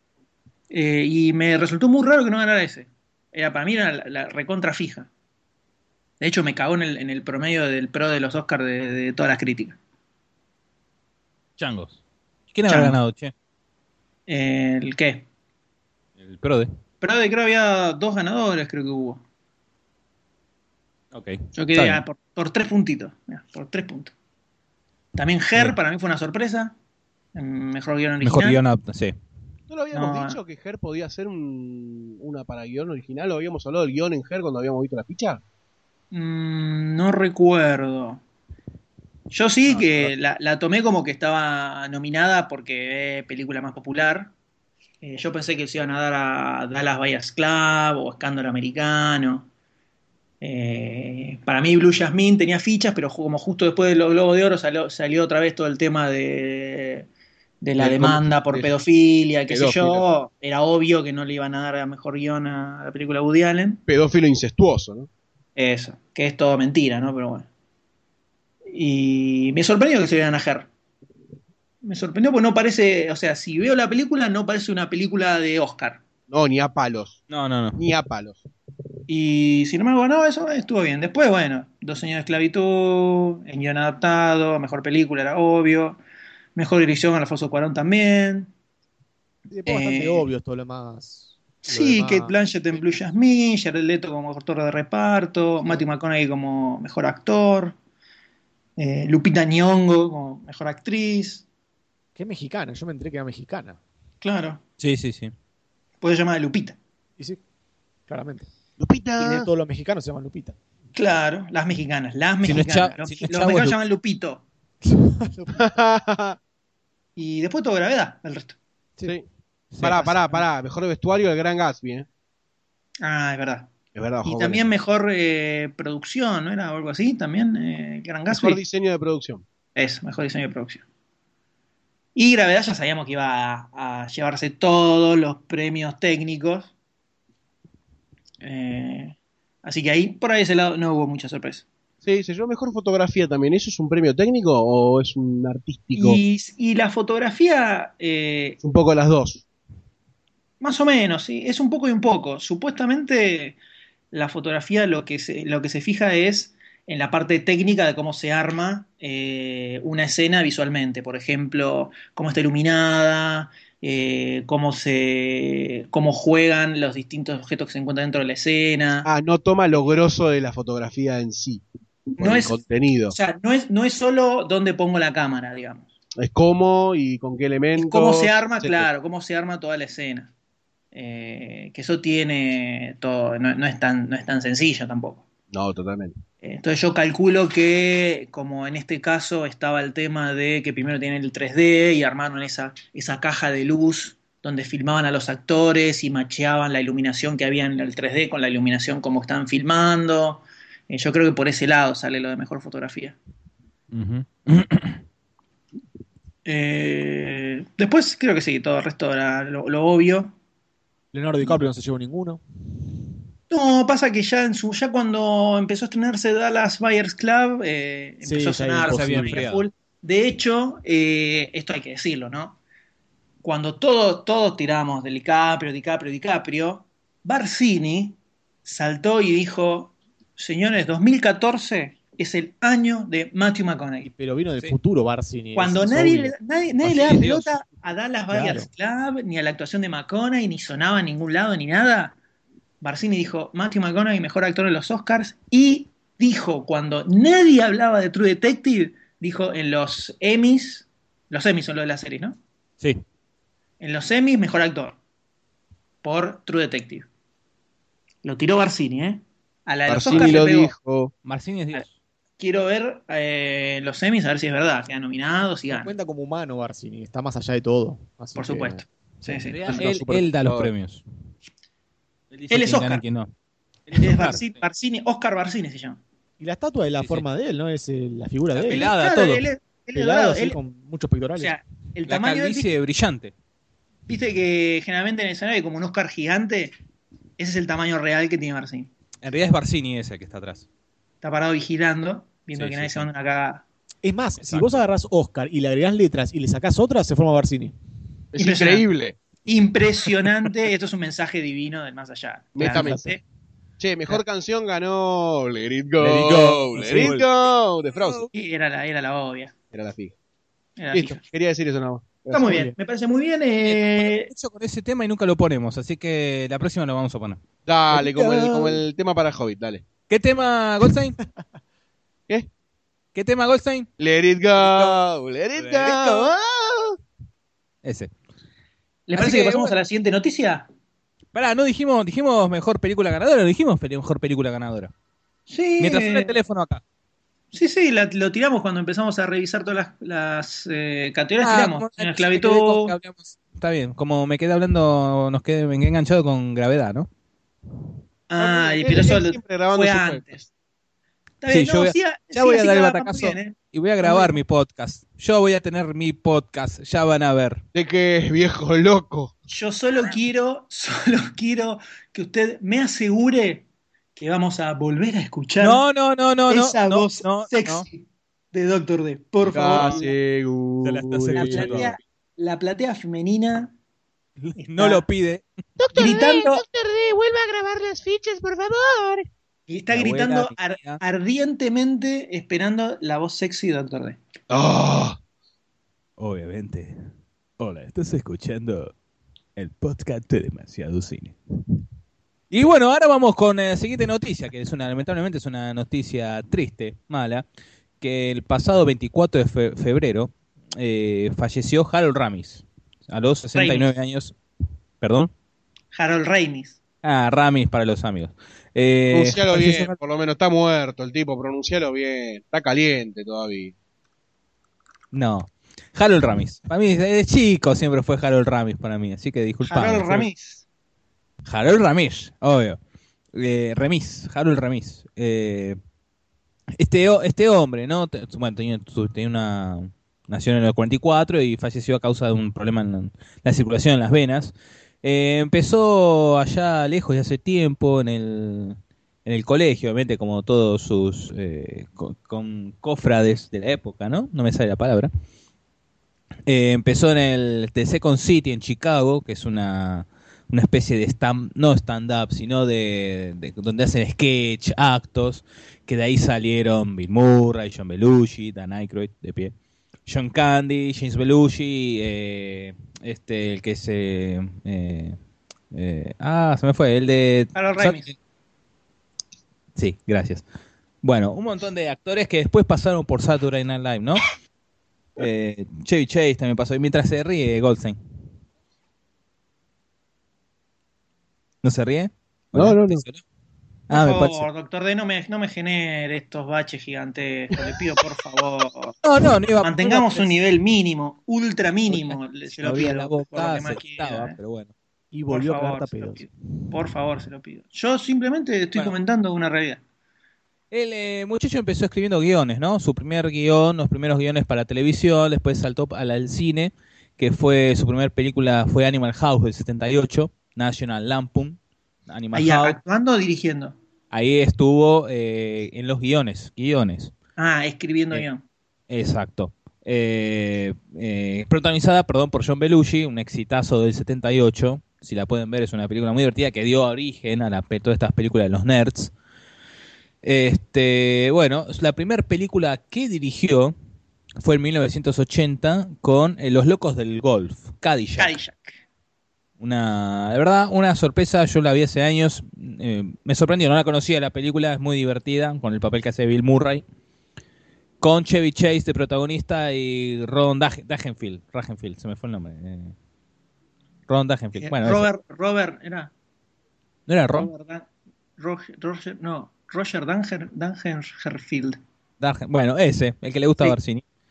Este, y en el 81 aparece por primera vez eh, frente a la pantalla en el pelotón chiflado, Stripes, en, en la primera película con Bill Murray como protagonista, con el rol principal. Rodney Dangerfield. Gracias. Bueno, Ron Rodney. Ron le decíamos al barrio. Eh, en el 83 eh, dirigió eh, un, un hitazo, un clásico ochentoso, que es Vacaciones, Vacations, ¿no? Con Chevy Chase y Beverly D'Angelo. Que justamente el día que falleció, al día siguiente creo, que falleció Hal Ramis, la estaban dando en TCM. Y me puse a verla. La verdad, esa película no... ¿Vos decís Resiste... que fue casualidad? Sí, casualidad, obviamente. ¿Por qué? Vos decís que ¿No es la que gente... es- pensaron porque hicieron ponerla porque falleció? No, obvio, obvio. Obvio, es como si hubieran puesto lo de Vázquez, el modisto que falleció hoy, y mañana, hoy a la noche, TN está dando el especial de, de Tiene la palabra, ¿no? No, por favor. Eh, ahí está, Goldstein, vos querías hablar de este muchacho. Eh, vacaciones, que bueno, para mí resiste el paso del tiempo, la verdad está muy buena. Eh, un, un clasicazo ochentoso. Bueno, en el 84 protagonizó el hito, junto para mí, junto con eh, Volver al Futuro. Es un el, el clásico de los 80. Inoxidable, podríamos decir. Exacto, que es eh, Los Cazafantasmas del 84 de Ghostbuster, junto con The Piet, Dan Aykroyd y Bill Murray. ¿Y por qué te parás Eh, con Dan Aykroyd y no con Bill Murray? Eh, fácil, porque con Daniel Edward Aykroyd nació el primero de julio de 1954, no se mete nadie, ¿sí? Bueno, ¿Está claro? no me contestaste Eh, vos la pregunta, pero bueno. Te lo digo así, así. Si no, te lo digo, te lo contesto cara a cara. ¿Eh? A ver, a ver. Tomate un. Tomate Remy, puto. Si consigo. Eh, la ¿Le hago una verdad. consulta- ¿Le puedo hacer una consulta, doctor D? Sí, sí, usted, eh, el señor de la W invertida. ¿El, eh, el amigo Harold eh, escribió el guion de Casa Fantasmas? Estuvo metido también, sí, junto con el tío Dan. Ah, mire. Estuvo Muy metido ahí. Sí, sí, sí, sí. Sí, no, ese empezó. Si vos te pon- pones a hilar fino, ahí está por todos lados, hay alguna idea o algún guion de, Siempre Haroldo. Ramis. Sí. Este, en el 93 dirige el clásico. Está lleno de clásicos este muchacho Es prácticamente. impresionante, es impresionante. Eh, Groundhog Day. Una Sí. de mis películas preferidas. De todo, si de tengo que armar un sí. top. 5, si tengo que armar un top 5, esa entra seguro, seguro. Hechi- vamos, acá se la conoció como Hechizo del Tiempo, eh, pero Día de la le- Marmota también Día de la. Marmota. Marmota. sí, sí, sí. Eh, un Excelente. que- todo eh, creo que vos eh, me habías comentado que lo- en la facultad las, las daban porque en la facultad de cine porque daban mostraba cómo se podía hacer lo del lupeo por así decir cómo estaba bien llevado no algo así me habías comentado Mm, hace no, mucho hace mucho ok está bien. Estoy seguro, que la, estoy seguro que la anécdota era algo con helados y nada, no tenía nada que ver con eso. Exacto. Con Bill Murray y Andy McDowell. Y después en los 90 eh, hizo en el 99 Analízame y en el 2002 Analízate eh, con Robert De Niro y Bill, Bill Crystal. eh, que la verdad, a raíz del éxito de la primera, obviamente vino la segunda. Está buena, obviamente. eh, Robert De Niro, dentro de todo, no, si, no sé si parodiándose, pero repitiendo papel de, de gángster, ¿no? Ta, Que también, le, que también le quedan a este tío. También dirigió Mis Otros Yo, Multiplicity del 96 con eh, Michael Keaton. El regreso del 96 de Michael Keaton fue ese. Sí, que esa película no me canso de verla tampoco. No es un Yo la clásico. fui a ver al cine, loco. Yo la fui a ver al cine, mis otros yo, loco. Ah, la miércoles. Se Qué te cayó una eh. sota. y. ¿A vos no te gustó? Goldstein, Goldstein se chupaba el dedo en esa época. Otra cosa. Eh, no, eso es lo que haces ahora. Eh, y, y después en el 2000, eh, Al Diablo con el Diablo, de, con Brendan Fraser y Elizabeth Harley, que tiene momentos, momentos buenos. A mí me gustó. A mí me gustó. Eh, Sí, por Elizabeth Harley. Eh. ¿No? Mm, ser. Después realizó ca- cameos en otras películas, tipo Orange County, con el hijo de Tom Hanks, eh, Colin Hanks, ¿es? Eh, ah, no me acuerdo. Bueno, Orange County aparece ahí. hace Está un bueno. Orange County. Sí, sí, sí, la verdad que sí. Y también en otras películas. Así que no sé qué recuerdo tienen ustedes de Haroldo Ramis. A mí algo que me pasa con Ramis es con el Ramis actor. Yo lo tenía como guionista, Sí, director, todo eso. Tenía una voz más o menos así, como que era grandote. Claro, sí. No, a mí lo que me pasó es que vieron que está el Harold Ramis de Cazafantasma, por ejemplo, y el Harold Ramis eh, más actual, que era estaba como ya inflado. Sí. Era como dos Harold Ramis. Bueno, yo eh, durante varios años lo veía como actor, al Harold Ramis más eh, inflado, y no lo reconocía como el Harold Ramis de los Cazafantasmas. O sea, ah, lo, cono- lo conocía como actor, de, verle la cara, pero no sabía que era Harold Ramis. Como en general hacía papeles secundarios, ¿viste? Tampoco es que me ponía a buscar quién era. Sí. Eh, y me pasó con. eh, ¿Con qué película fue? Eh, la de. Eh, Lado, lado. No me acuerdo, no me acuerdo ni, ni el título de la película ni el nombre de ninguno de sus actores. Es el no dato. Me acuerdo de Greg, Greg Kinnear, que es el personaje tercerón de la película La Concha de la Jack Nicholson. La de Jack Nicholson. eh, El chabón te tira. En el título estaba la letra A y había gente actuando y mucho más no me acuerdo. Pará, ya, ya, ya te digo, ya te digo. El Alzheimer lo está matando al W. Sí, sí. Sí, no. No, mejor imposible. ¿Mejor imposible? ¿Se murió? Sí. Trabajaba ahí, ¿no? ¿Era el, el médico? Ah, eh, la de. No, no, eh, Es el médico que le manda a, la, a Ellen la Hunt. de. No, la de, la de Drew Barrymore, que perdí la memoria. Vos perdiste la memoria. No, ahí el médico era Dan Aykroyd, perdón. No, esta- estoy seguro, Tom, de que no lo encuentro, no estoy encontrando el actor. Bueno, yo te. Sí, ahí está, Harold Ramis. Es el médico que le manda Jack Nicholson a Ellen Hunt para que trate al hijo que estaba enfermo para que ella pueda ir a atender al eh, restaurante donde a él le gustaba ir. Exacto. Vamos, bueno. Sí, sí. Ahí es donde Peliculón. mm, eh, me enteré que ese tipo era Harold Ramis. Ah, mira. Y dije, ah, está hecho mierda. Eso fue. todo. La edad, la edad, el tiempo, Exactamente. lamentablemente. A todos nos llega, ¿no, doctor? Sobre todo usted. Así La gran, que. la gran cagada, la gran cagada de esto es que durante años y años y años y años venimos diciendo qué copado que sería un Cazafantasmas 3, qué copado que sería un Cazafantasmas 3, y ahora tardaron tanto que no a ya, ya no hay más Casa Fantasmas 3. Qué ocupado hubiera Ah. sido un cazafantasmas. O va a haber, pero no como podría haber sido, ¿no? Y no. Sí, a lo sumo lo, lo meterán como un fantasmita o algo. No, fuertísimo lo que acabas de decir.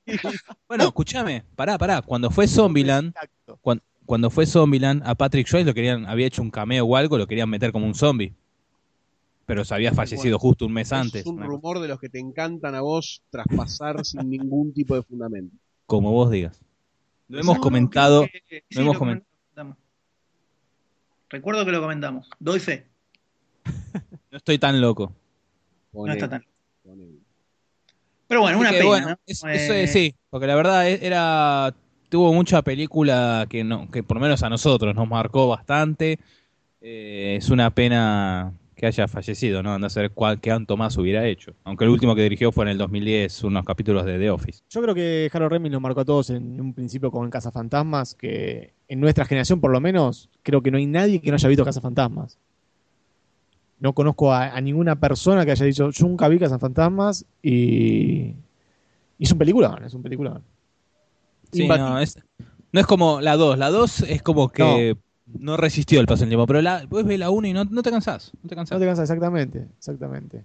Y después es el otras Día de la. Marmota. El Día de la Marmota el es la la película que ver infinitas, inf- de- si no es la película que más veces vi en mi vida, le pegan el palo infinitas veces y eh, no... Es atemporal esa película. No, No la me aburro, ver. no, me, no te aburrís. No, No. Impresionante. Increíble película. Pero bueno, quedará siempre en nuestra memoria, en nuestros corazones, por la- los, sus guiones eh, y películas que ha dirigido, ¿no? Y también por sus pequeños papeles que aparecía siempre ahí en un costado dando vueltas. Lo recordaremos, a Harold Ramis. El en recuerdo. nuestra memoria. Así que, ¿con qué seguimos con las- doctor D? No, no, ya finiquitamos las noticias, tenemos los Oscars, lo de Harold Ramis, así que podemos proceder a las fichas. Mítico. Muy bien, vamos a las fichas. ¿Usted qué opina, doctor Sayus, que está medio callado? Yo creo que tenemos que ir a las fichas urgentemente. Hay muchas películas para analizar. Y próximamente después tenemos los estrenos. A pedido de usted, eh, las fichas.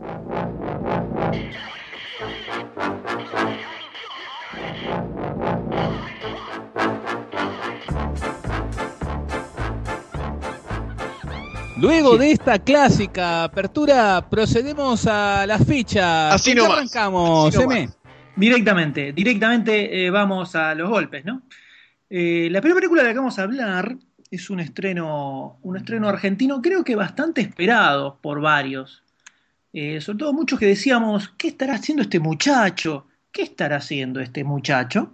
Eh, Eh, el muchacho del que hablamos es el señor Damián Cifrón, mm, con un importantísimo pico de popularidad a principios de la década del 2000 con los simuladores. sí, señor. Una serie que supo ponerle mucha onda a la pantalla de la televisión argentina. Luego estrenó El Fondo del Mar, su primer largometraje, y después otro casi clásico, podemos decir que es Tiempo de Valientes, 2005. No sé qué, si recuerdan la película, Sí. Sí, cómo no lo vamos a recordar. Eh, Excelente con- película. Con Diego Peretti, Luis Diego Luque, Peretti. el tema de la CIDE metido en el medio. Muy bueno, muy bueno. Muy representativo de la cultura argentina en muchos puntos.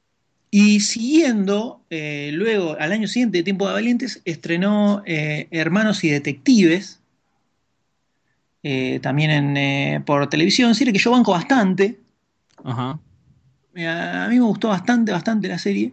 Tenía como Después- sus cositas interesantes, ¿no? Que no se pulieron. Sí, sí, sí, tenía sus cosas eh, copas y después se desapareció directamente. Hizo como... Desapareció como eh, cuatro o cinco años hasta que aparece ahora nuevamente con Relatos Salvajes, esta película, eh, podríamos decir, eh, coral, ¿no? De varias historias cortas que se van entrelazando en el Sí. medio, suponemos. Ponele. Eh, todas aparentemente teñidas con algún eh, detalle violento, por lo menos. Un martillazo en la jeta, ponele. Por ejemplo, por lo que se ve en el tráiler al menos. Un tráiler que dentro de lo que es la media eh, de los trailers nacionales me pareció muy lindo armadito, como muy redondito todo el tráiler. Eh, pero algo que me pasó es que me parece que te muestra demasiado de la película. En el tráiler se ve cómo se plantean eh, distintas situaciones de acuerdo a, a los actores que, que trabajan en la película. Sí. Eh, tenemos, por ejemplo, una de Ricardo Darín, que, de Darín, que está con Nancy Duplá, no sabemos si en una especie de juicio o algo por el estilo. Eh, Leonardo Sbaraglia, que va por la ruta y tiene un percance. Erika Rivas, que está en su fiesta de casamiento y descubre aparentemente que el, el marido la cornea o algo por el estilo. Qué buen momento, ¿no? Vemos cómo se plantean esas situaciones en el tráiler, pero a medida que va avanzando el tráiler, un poco como que te muestra los, los desenlaces, porque ves cómo eh, Esbaraglia va por la ruta, hay un tipo que, que no dejaba pasar, escena típica manejando por la ruta. Eh, cuando lo pasa le manda una puteada y después pincha una goma y ve cómo se frena el auto, mismo auto que él había puteado antes, que era un tipo bastante grandote, ¿no? Morrudito. Me hizo acordar a la película Duel de Steven Spielberg, ¿no? Claro, tiene un poquito de esa onda road movie con el, el tipo que va persiguiendo que quiere asesinar. Y, en el, y hacia el final del trailer vemos una escena, donde está el tipo martillándole el, el- el vidrio del auto. Entonces, eso creo que ya estaba de más. O sea, ahí ya me, estás... con- O sea, claro, ya me mostraste que, ok, el chabón se encuentra con este tipo en la ruta, va, lo putea, está, pincha la goma y el auto se viene acercando. Ya me planteaste una, una historia intrigante. No es necesario que me muestre que ya sé que el tipo va a agarrar, se va a poner violento y va a empezar a reventar el, el parabrisas. Lo mismo con el tema de Eric Arriba. Vemos como Déjamelo de para la repente- peli, ¿no? Déjamelo para Claro, la peli. te muestra el la escena de casamiento que le dice al marido, che, vos conoces a esa mina, qué sé yo. Y salta una escena, donde se ve la mina toda salpicada de sangre en el medio de la pista de baile. Y decís, pero bueno, ¿qué pasó aquí? Algo pasó ahí ya. ¿Entendés? Como que me cuenta un poquito demasiado de todo. Se fueron un toque de rosca, me parece. Sí. Eh, pero igual a mí me pareció muy, muy interesante para ver. Eh, por lo menos no recuerdo muchas películas así eh, corales al estilo, no sé, Traffic, Babel, esa onda. claro, hechas acá. Eh, no, Eh, salvo. no recuerdo. simuladores no llega a hacer eso, no. Es un, No, no, película, película. Igual estoy Ah, hablando de película. Eh, sobre todo está Ricardo Darín, está Esbaral, está Darío Grandinetti, Erika Rivas. eh, un elenco ¿Carancho, Mucha- ¿Carancho no tenía algo de eso? No, eh, eh, no, No. era la historia, Era- era era- Darín. Claro. confundiendo. Era Darín que era abogado.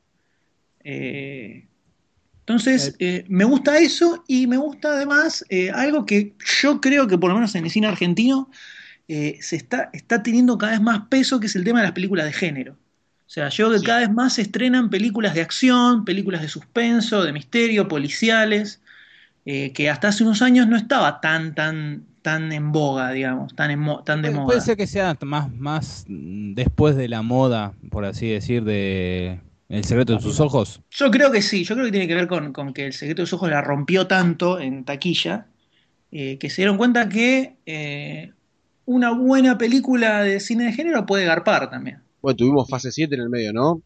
Sí, Sí. pero fase 7 fue muy por abajo del radar. Sí, fue lo- localista media y. clase media- B fue. ¿Cómo? Y además, claro, medio clase B. fue. No sí, fue, medio clase B, no pero estuvo- igualmente no deja de ser Sí. de género. No, no deja como marcar el- la cancha de bocha, ¿no? Claro, pero después se, se empezaban a estrenar eh, muchas películas más así, siendo acción o misterio. Eh, hay una que se llama Diablo, eh, con Juan Palomino, que es Sí. así bastante, bastante heavy en ese sentido. Pero eso, eso puede ser que estén pasando una serie también por Canal 9, el canal de aire, Mm, o me Canal, canal, Canal América, creo, con Palomino también, que tiene que ver con una, una suerte de. No sé si es esa misma película que la pasaron en Canal América. ¿Puede Me ser? mataste con esa, no. No tengo ni idea, no vi la serie que decís.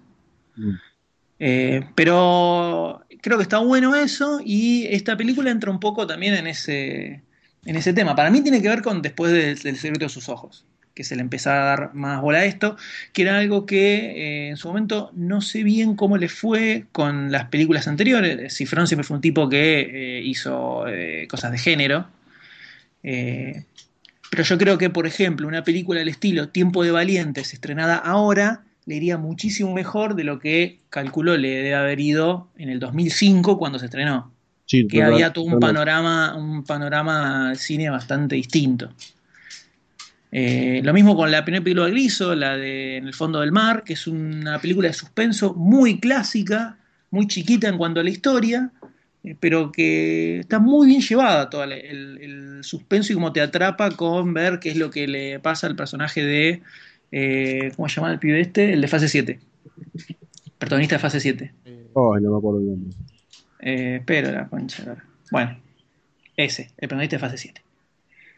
Eh, así que me pareció muy copado el trailer de esta película, Hendler, pareció- Hendler. Ahí está, Daniel Hendler. Es. Daniel Hendler. Eh, no sé qué les pareció a ustedes el tráiler de esta película, qué les parece la obra anterior que de Damián Cifrón.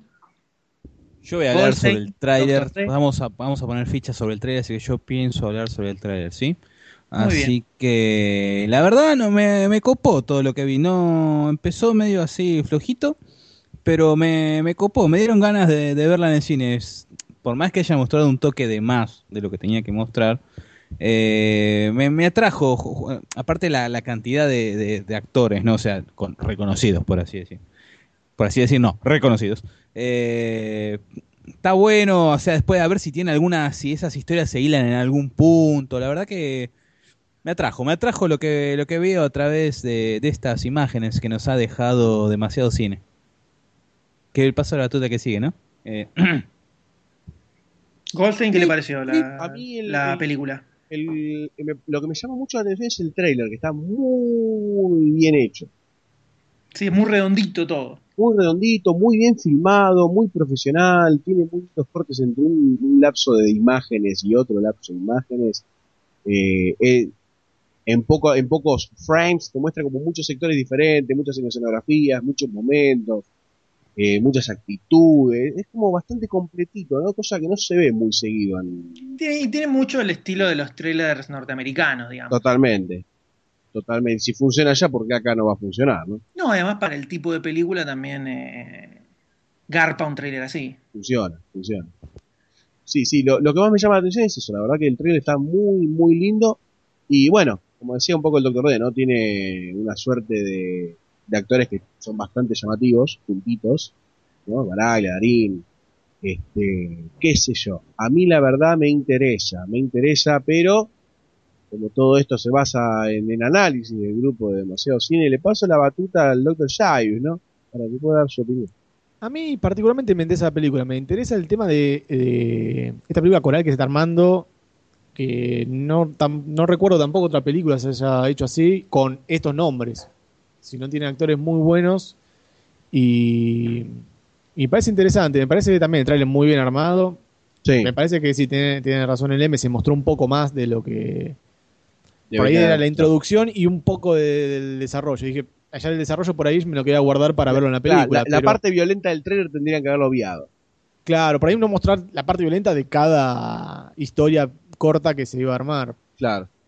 Pero me genera mucha curiosidad, quiero ver cómo, cómo se, se enlaza esta película y, y sí, sí, la verdad que me parece muy buena, muy buena película para el cine nacional. Muy bien. Así que Eh, entonces este, No. llegamos al momento de ver si se le pone o no se pone la ficha. creo ¿no? que es el definitivo. justo. Me parece que va- se va a llevar algo positivo esto. Por mi parte se lleva una ficha. Sí, sí. Quiero ir a verla al cine.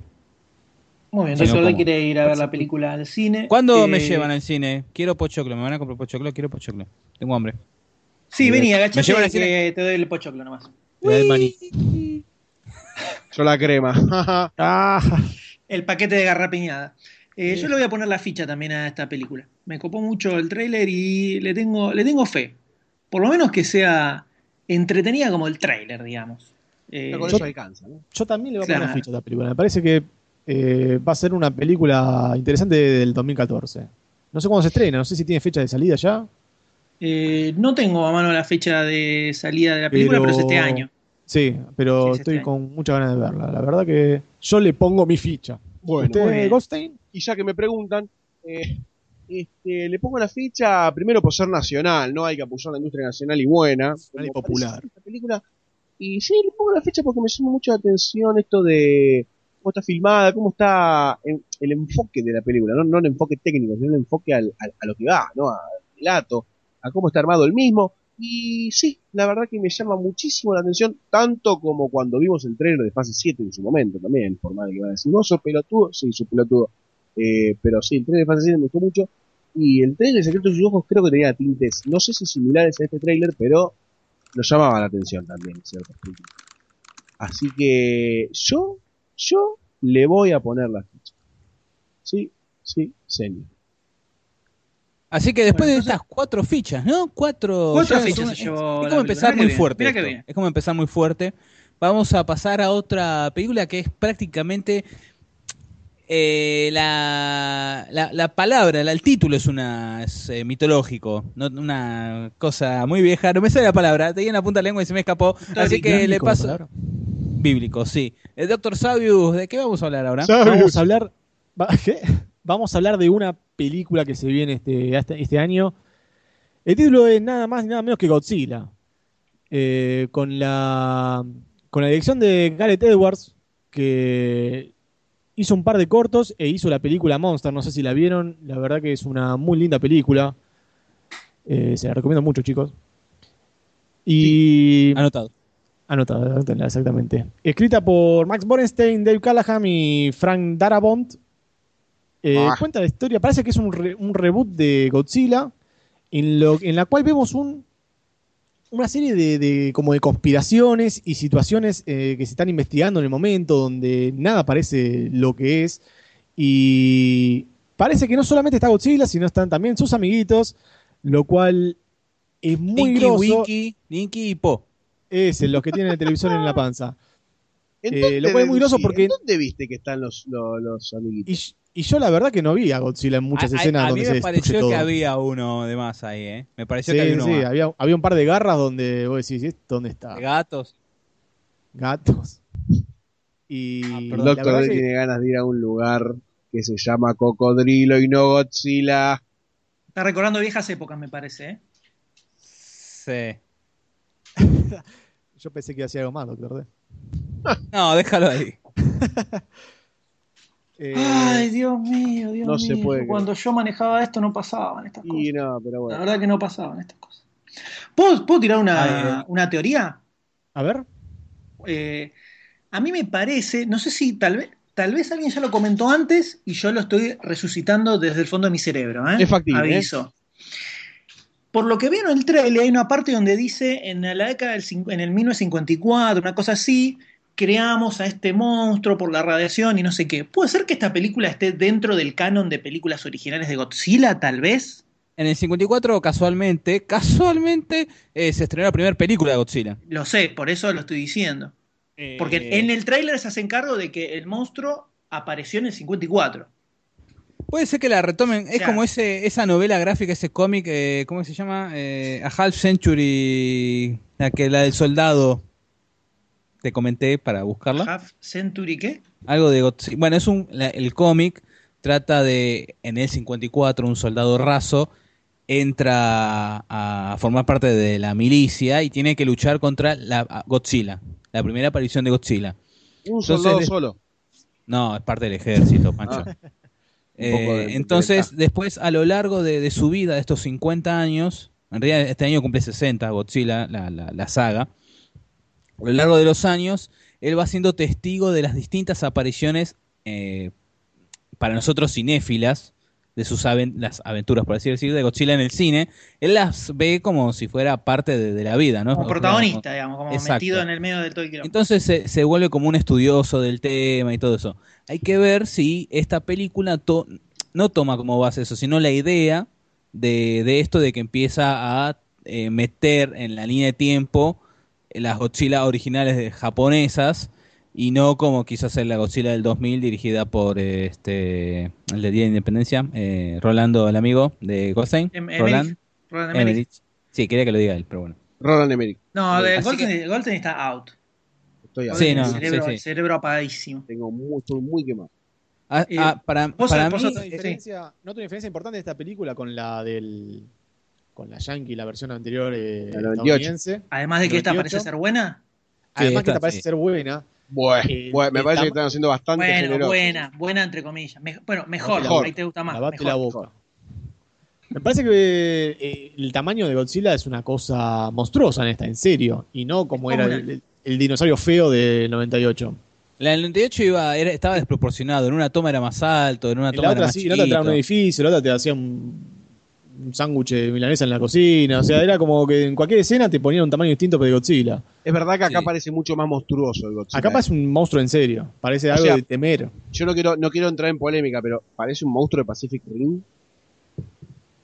Sí, a full. Sí, es verdad. Sí, sí, Totalmente, sí. muy Ah. Pacific Rimero. ¿Alguno vio alguna de las películas originales? eh, Doctor D, seguro. Antes de que lo diga él, lo digo yo. No sé. No, no, la, No, les ¿no? tengo ganas, después de, de ver con la Ah, doctora- gran falla. Yo vi gran la, falla. la, de. Godzilla 2000 y alguna otra más. Pero no me acuerdo. Eh, ahora. porque, o sea, en las, en las películas, son un montón de películas, ¿no? Ah, Son ¿Hay una, ¿Hay una continuidad o cada una Sí, empieza hay- como, uh, sí, apareció hay Godzilla, continuidad. uh, No, no, hay una continuidad, hay una continuidad. Sí. tipo, ah, La- recuerdo cuando la otra vez Godzilla rompió tal cosa, una cosa por el estilo? No, pero hacen referencia de una a otra. ¿verdad? Cuando vimos con la doctora D hace poco el tráiler de la, esta Godzilla, empezamos a averiguar, a indagar. Hay un montón. Godzilla from Space, hay una, una cosa así. Bueno, pero vamos a hablar de Que- película en serio. Vale. No, pero en la- No, las películas, las, sucesivas la películas, no arrancan Sí, son- tipo, uy, apareció Godzilla de vuelta. Otra Bueno, vez. No la vi. No la A vi. lo creo, que creo voy- que sí, creo que hay, no sé si hay una, un canon de, de Godzilla donde todas las películas entran en, la- en el canon este, pero creo que es como ya el mito popular de Godzilla en todas las películas se repite, como que ya se- alguna vez apareció, no es algo nuevo en todas las películas. A lo que voy es que tal vez en esta eh, pasa eso. Dicen, uh, volvió otra vez Godzilla, ahora viene Estados Unidos, va, va, todo eso. Puede ser. Digo, Sería- ¿Cómo sería para ponerla dentro, del, dentro de, de la del línea universo. de- del universo? Claro. Sería una vuelta roja un poco más interesante que, uy, un bicho gigante y surgieron de las pruebas nucleares. No, lo intentábamos matar. La cagada. Creo, la que la no, porque le, sacás un ingrediente importante del principio de- de- del origen de Godzilla, más que averiguar qué está pasando y de repente se destruyó todo y, No, y bueno, pero- parte se la sacaría de la película. En un momento en el tráiler aparece que las pruebas nucleares del Pacífico Eran para- claro, exacto. eran para fueron intentos de matarlo. Claro. Entonces ahí pueden bueno. hacer un enganche con decir, bueno, antes había aparecido, tratamos de matarlo, se ocultaron todas las como- pruebas y ahora volvió a surgir. Claro, una cosa así. Me imagino Puede eso. ser, puede ser, habrá que ver, Humor, sí, puede ser. habrá que ver. Y además está Brian Cranston, ¿no? Por Obvio. él. Ver el, el resuci- resucitamiento de Walter White. Tu, tu nuevo amigo. Y aparte estoy, lo tengo ahí como muy presente. Sí, Lo sí. tengo muy presente, entonces eh, es como que se me inclina, ¿viste? Se me inclina la ficha porque lo veo a a Walter White ahí en pantalla. Sí, me, me acaba de llamar, sí, eh, Michael Fassbender está llorando en un rincón porque alguien lo dejó por otra. Disculpame, pero eh, no tiene nada que ver, son dos cosas distintas y además eh, hay eh, mucho M para todos, ¿ok? Mm, mucho marica. No sé, si, no sé si pudiste, di- disculpen que desvirtué un poquitito, ¿no? No sé si- ¿Más todavía? Sí, más. No sé si viste el tráiler de la nueva película de Fassbender que se viene, en la Mm, cual está toda la película con una con un casco en la Un cabeza. casco en la cabeza, sí. Excelente. Y es Fassbender. Y no hay caso. Ni, ni siquiera ni necesita mostrar su rostro. O sea, Increíble. la rompe igual. El poder que tiene. Es impresionante, es El impresionante. Lime se mojó todo ya cuando dijiste Fassbender. De pie a Sí, cabeza. sí, sí, sí, sí. Ay, Dios, niños, niños. la Por verdad. eso, por eso quiere grabar vía Skype, para que no se vean sus, sus emociones, por así decir. ¿Puedo Claro, hacer una pregunta? No veamos sus postes de Fassbender pegados en la pared. Qué lindo Exacto. los pósters de. ¿Puedo hacer una pregunta? Todos duros, No. ¿no? Pues bueno, ¿puedo hacer una pregunta? Sí, No. dale, dale, dale. ¿Puedo- Voy a hacer una pregunta, no voy a preguntar No. si puedo hacer una pregunta, voy a hacerla. ¿No queda chico todo este movimiento de Godzilla versus humanos cuando pasó Pacific Rim por nuestras retinas? Creo que, no, No creo que sé. son películas diferentes, me parece. ¿eh? Me parece que no, eran robots gigantes contra monstruos gigantes. Acá hay un monstruo gigante. Sí, y los robots gigantes no están. ¿Y qué, y qué sea- entonces está Cloverfield? Te tiro Cloverfield entonces.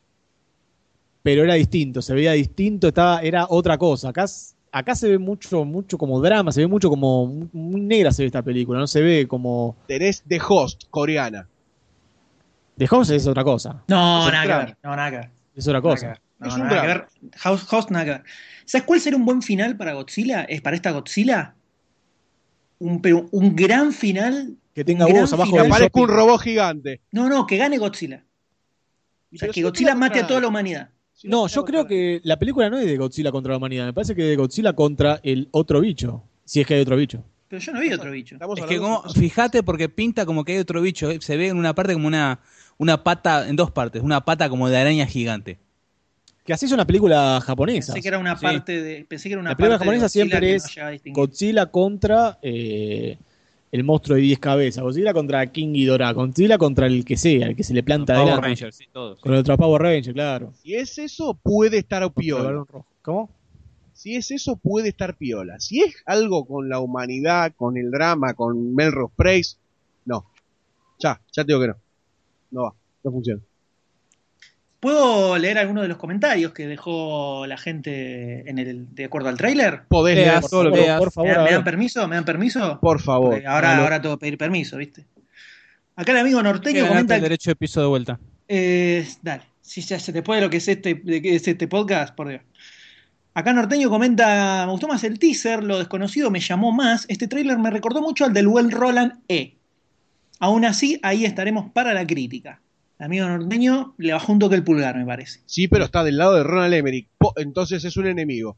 No, no, no, dijo No. que le recordó, no, no lo dijo como algo positivo, que le Ah. recordó mucho al de Roland. Ah, porque Lo después dijo- dijo mucho del buen Roland E. Claro, le gustó más Roland el Emmerich. teaser, le gustó más el teaser porque no se veía tanto el monstruo. Acá ya le recordó un poco más al de Roland Emmerich y medio que no le convenció. Después tenemos- tenemos a Muchacho Lobo que dice, se ve poco el bicho, lo cual hace al tráiler altamente goma, porque de qué habla, ¿no? Sin embargo, a mí me pareció que se veía bastante más, bastante más de lo que pensé que se iba a ver. Sí, sí. Sobre todo después del teaser, que el teaser escondía bastante. Y el teaser no se veía Sí, prácticamente sí, sí. nada. Eh, No, eran acá los tipitos saltando. me pareció que se veía dentro de todo bastante más el bicho. Igual creo que un poco se lo quieren guardar para eh, mostrarlo más de empampanantemente en la película, ¿no? Es factible. Después el eh, Goldstein dice, ¿podemos matarlo? Sí, obvio, con robots gigantes como en Pacific Rim. Goldstein Totalmente. enamorado de Pacific Rim. Totalmente, Está totalmente. enamorado, pero te preguntan cómo lo puede matar. No hay otra, no queda otra. Y finalmente tenemos a Otrevor. Otrevor dice, algo me dice que o bien estaban dentro de un cadáver de otro Godzilla, o están en realidad dentro del Godzilla. Si es así, entonces creo que lo van a matar desde adentro. O sea, algo que, una cosa que vio él en el trailer, ¿no? Sí, sí, sí. Él dice, es lógico, no queda otra por el tamaño que tiene, a tiros y bombitas no lo matás. Con una tremenda nuclear puede ser, pero mantener una tremenda cantidad de humanos y sería inhabitable un vasto sector de la Tierra. O sea, Alto le análisis. dedicó, le dedicó muchísimo Médico. tiempo a sentarse a analizar este tráiler. Creo que le dedicó más tiempo de análisis que los mismos guionistas en hacer la historia de esta película, me O sea, parece. Se ve, un, se ve un costillar enorme donde están cambiando los tipitos adentro. Claro, Así creo que eso, es a que- eso es a lo que se refiere. Ahora, finalmente cierra su comentario con, creo que va a tener unas escenas épicas de esas que te cagas de asombro. Walter White lo va a matar, no se olviden que es Heisenberg, ¿no? Una gran verdad. Una Mm. gran verdad. Va a tener una Sí. pastillita. Entonces, no, ninguno eh, termina de decir si le cierra o no le cierra la película. Es como que está en la nebulosa, ¿no? Porque digamos que, digamos que nadie quería ni esperaba otra película de Godzilla, sobre todo después de Paci- Pacific Rim, ¿no? Y no. Eh, sí. así que. Habría, que sí- ver cuál empezó primero la preproducción, ¿no? A ver cuál, Pacific cuál le Rim ganó seguro. a cuál. Pacific Rim ¿Eh? seguro. Pacific Rim seguro. Ya Pacific Rim se a estrenó- partir del guion y todo eso. Un año antes. Ok. ¿Está bien? Está bien, está bien. Son las Sí, les preguntas del Doctor D que no conducen más Sí, sí, que a la de autodestrucción. Una una terrible. Si les parece, yo por lo menos Puto. le voy a poner la fichita a Walter White a la película. Muy generoso. ¿Qué tipo? Porque está Walter. White. Solo por eso, solo por quiero ver. La- a- es, la, es la ficha mojada del M. Este, Quiero ver a, a ver, señores, quiero ver a la Brian ficha Cranston pegajosa del M. y la única película que asqueroso. tengo que se va a estrenar con Brian Cranston es esta. Él, él es así. Que es el objetivo, por supuesto, de la productora cuando lo castea a Brian Cranston para esta película, ¿no? Es generar exactamente eso y lo logró en mí. Así de fácil soy. Ujú, Así que Yo, yo particularmente le voy a poner ficha también a esta película. Me parece que eh, nadie esperaba un Godzilla, como decía vos, nadie esperaba un Godzilla, pero este Godzilla me atrajo, me llamó la atención. El primer trailer por ahí eh, me dejaba un poquito con ganita de más. Este me convenció, me dijo, sí, esta película no sé si la va a romper. Va a ser una buena película. Para mí, para mí que a vos te gustó esta película porque Godzilla parece un dragón. Sí, te iba a decir exactamente lo mismo. Espero O que sea que sos que- otro vendido. Es otra ficha mojada de tu parte. No te voy a decir que no, no te voy a decir que no. Sí, tienes razón. Sí, sí, tienes razón completamente. Me conoces. me pareció muy dragonesco. Así que le voy a poner la ficha. Eh, no sé usted, Doctor D, qué va a hacer con esta película. Eh, la verdad, eh, la verdad siempre empiezo con la verdad. Así que la verdad es que me atrajo mucho. Siempre digo lo mismo. ¿No se cansan de que yo diga siempre lo mismo? Bien, se dio Hasta cuenta yo, el yo- me doy cuenta. La verdad que 66. sí, es importante.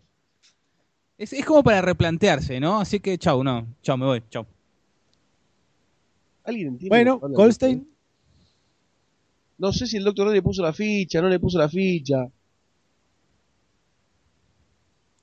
este silencio. Hola. Doctor D.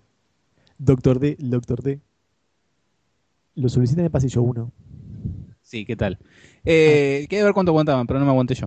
Falta el M hablar, no está hablando. Sí, el M. M. Se pegó otro tiro. Eh, está bueno cómo, Se cómo tratan. Obvio, se fue a, a- y después de Brian Cranston, este no. Eh, cómo, para mí, lo que estábamos hablando antes, cómo trata de, de interconectar la, la clásica franquicia de Godzilla, por lo que parece, lo- por lo que, lo que tomamos, de meterla a este, este universo de yankee, por así decir. Pero eso te Eh. hace poner la ficha Jackie Kira. O sea, puede ser una Estoy conexión diciendo, estoy bastante diciendo que me gusta, estoy diciendo que me gusta. No están haciendo como Godzilla de- del 98 que está empezando de cero, ¿sí? Más allá, o sea, no están eh, garcándose en lo previo, como fue en la otra película, sino como que lo están tomando por lo que se ve en dos líneas, obviamente, en eso de la bomba de- del 54. Es como que están tomando un poquito más en serio. Sí, de hecho la bomba tenía como la cara de Godzilla tachada, así que hubo Sí, un trasfondo en algún momento. sí. Así que eso Ah, es la, lo la que bomba me- real tenía la cara de Godzilla. Tachada, No te lo juro. No puedo creer. O sea, esto cambia completamente la concepción que tenía de la historia de la nuclear en el mundo. Oh, En realidad, sí, la bomba de, de Hiroshima y Nagasaki era para matar a Godzilla. Era para matar a. Godzilla, Sí, terrible. claramente. Obvio, Terrible. obvio. Creo que está en los libros de historia. Felipe Piña lo dijo varias veces. Sí. Sí, dijo Perón se cortó la mano antes de morir Para darse a Godzilla de comer. para dársela a Godzilla de comer. Exactamente. Para que no atacara a Argentina, por eso Obvio. nosotros- ¿no? Gotzi, Gotzi. Claro, o sea. Se y la, tuvo la pelea entre tiró Perón y- Godzilla en el Pacífico, Que Es muy, ¿Vieron el, juego ese? película, ¿eh? es terrible el juego. El juego ese es genial. Eh, Era una película de un meca Perón contra los robomontoneros. Con los robamontoneros. con los robamontoneros. shh, no le digas más que nos van a robar la idea. Van a robar la idea. Así que bueno, eh, me gusta el enfoque que le están poniendo, los cómo van eh, las imágenes de que se ve que está destruyendo prácticamente toda la eh, Nueva York, ¿no? Porque se ve la Estatua de Libertad destruida, así que asumo que será Nueva York. Eh, Muy bien, doctor. la veo, la veo mucho más, mucho más realista, por así decir. Que por mi parte se lleva una ficha. ¿Qué, Sí. qué? Mucho más realista que qué. Hay un bicho gigante, boludo. Más realista que la otra película de Godzilla. Y obviamente, si por más que si te pones a ver, hice eh, un picadito, me puse a ver trailers. con la boludez de lo realista, como en Me puse, me puse a ver trailers de las otras películas de Godzilla, un par, y hasta la más nueva, por así decir, del 2007, ponele, de Godzilla, la saga japonesa. Los edificios son de cartón, hay un ñato disfrazado adentro de Godzilla, o sea, como que no es, no es eh, que al siglo nuevo efectos nuevos, sino que siguen siendo los mismos efectos de hace 50 años. Creo que, Eso, creo que eso es parte también del folclore de Godzilla. O sea, hacer eh, ese monstruo con esa. con ese. ¿cómo se dice? efecto realista. Claro, con esos pobre. efectos de, de pobre podría ser. Creo que eso es lo que, lo que mantiene a Godzilla como lo que es para los japoneses. Estoy hablando completamente de- desconociendo cómo piensa un japonés, pero yo creo que es así. ¿Cómo ¿No sabe cómo piensan los japoneses? No, me ven, todo más a widescreen. Bueno, ya que me Bueno. preguntan... ¿Y Doctor D qué, qué, qué opina? ¿Le pone o no le pone la ficha? Ya le puse la ficha, no me está escuchando, jefe. ¿Doctor D? ¿Habló recién? Sí, reci- ¿no me escuchaste? Ah, sí, te escuché, te escuché. Goldstein, usted. Ya está grande, ¿no? eh, Ya está grande. Él también, él también ya puso. Faltabas vos solo. No estás No, yo escuchando no- yo- nada. Yo no hablé. Creo que nadie está entendiendo absolutamente nada, ¿eh? Todo Ah. culpa del doctor D. Obvio, obvio. Acá, en el trabajo, en todos lados. En todos Falta a mí, doctor D. Me falta a mí. Bueno. Bueno, y ahora entonces seguimos con. Yo no le puse la fecha, no dije nada. Ah, perdón, Goldstein, Pelotudo, vos perdóneme. que decís que conducís, pelotudo. Yo no con... Perdón, yo no conduzco nada, ¿eh? Le estaba diciendo D igual, ¿eh? Yo desconduzco. Bueno, no, Bueno, Go- Goldstein, ¿qué pensás de la película? no le pongo la ficha. Listo. Todo Decide con eso. más ánimo. No le pongo la ficha porque me parece que el día que en el trailer aparezca una mariposa gigante disparando rayos biónicos por las alas, ahí sí le voy a poner la ficha. Porque eso es Godzilla, he dicho. Godzilla popular, nacional. El Godzilla de la gente. El Godzilla del, del, del pueblo japonés. Godzilla para que- todos y todas. Claro, el que defendía, el que los defendía de una hidra gigantesca que venía de las profundidades de la recta del, del mar Egeo, ¿no? Ese es el Godzilla que, que queremos nosotros. Me parece a mí, ¿no? Para ver una historia de humanos me miro, no sé, de OC. Digo, pienso yo, ¿no? Pensé que ibas a decir me miro el pito, no sé por qué. También, también. Ten en cuenta cosas que está apagado hoy. Estoy apagado. Claro, es verdad. Hoy está muy, muy tranca, está. Estoy no es el mismo Goldstein que, que, que todos conocemos. Eh, No. Por Skype viste que el toque de transpiración se Sí, no, sí, sí, no, no. no. El Aparte Skype fue un es día complicado, que la lluvia, Que es que viernes. los colectivos, ¿viste? semana complicada. Terrible. Pero bueno, eh, le puedo preguntar si me lo permiten, ¿no? Por supuesto, esta nueva, Qué humilde que es usted, esta nueva regulación que que existe eh, en el podcast, que también lo está llevando adelante. Obvio. Eh, obvio. Doctor D, ¿con qué película seguimos? Eh, seguimos con Sin City A Dame to Kill For. ¿Lo pronuncié bien? Lo pronunció bien, sí, digamos que sí. Por eso. Ah, no. decime, pronuncialo. ¿Cómo se dice? A Dame to Kill For. ¿Y qué dije yo? A Dame to Kill For. A Dame to Kill For. Por eso, Kill For te salió como eh, Como si un fuera una sola desodorante palabra. Claro, desodorante Kill For. Mm, fragancia a muerte, exacto. Pero bueno, Las- eh, com- la secuela de Sin City eh, del 2005. ¿No? ¿2005 era? Sí, 2005. Eh, dirigida por Robert Rod- Rodríguez y nuevamente con su eh, co-vándalo Frank Miller. ¿Qué? La palabra Eh, Rodríguez, el apellido Rodríguez se te complica. Rodríguez. Dirigida por, eh, protagonizada, perdón, por Bruce Willis, Rosario Dawson, Jimmy King, Josh Brolin, Jessica Alba, Mickey Rourke, Joseph Gordon-Levitt, Eva Green, Christopher Meloni, Jeremy Piven, Hemi Young, Ray Liotta, OJ con Ray Liotta, el regreso de Ray Liotta, Juno Temple, Stacy Kitsch y Christopher Lloyd, que se puede ver en algunas imágenes ahí en el, en el tráiler. Esta segunda parte eh, tenemos eh, la adaptación de otra vez de los cómics de Frank Miller, donde tenemos cuatro historias: A Dame to Kill For, Just Another Saturday Night y The Long Bad Night, que son eh, en la línea de los cómics de Sin City, vienen a ser precuelas de la película del 2005. Y tenemos una cuarta historia de Fat Loss, que viene a ser ya después de, eh, de la primera película. Hay que ver cómo la ponen ahí adentro, las cuatro historias, para hacerlo tipo, cómo manejan el secuela-precuela. Sí, la de, de, de esta- de Long Bad, Bad Night eh, nunca fue publicada. No, y de Fat Loss tampoco. Son dos eh, historias originales que se hicieron para ahora la película. Mm. ¿Está bien? Sí, perfecto. Ah, ah. Bueno, en Aim to Kill For tenemos a Dwayne McCart, Josh Brolin, donde es el personaje, lo interpreta en la original.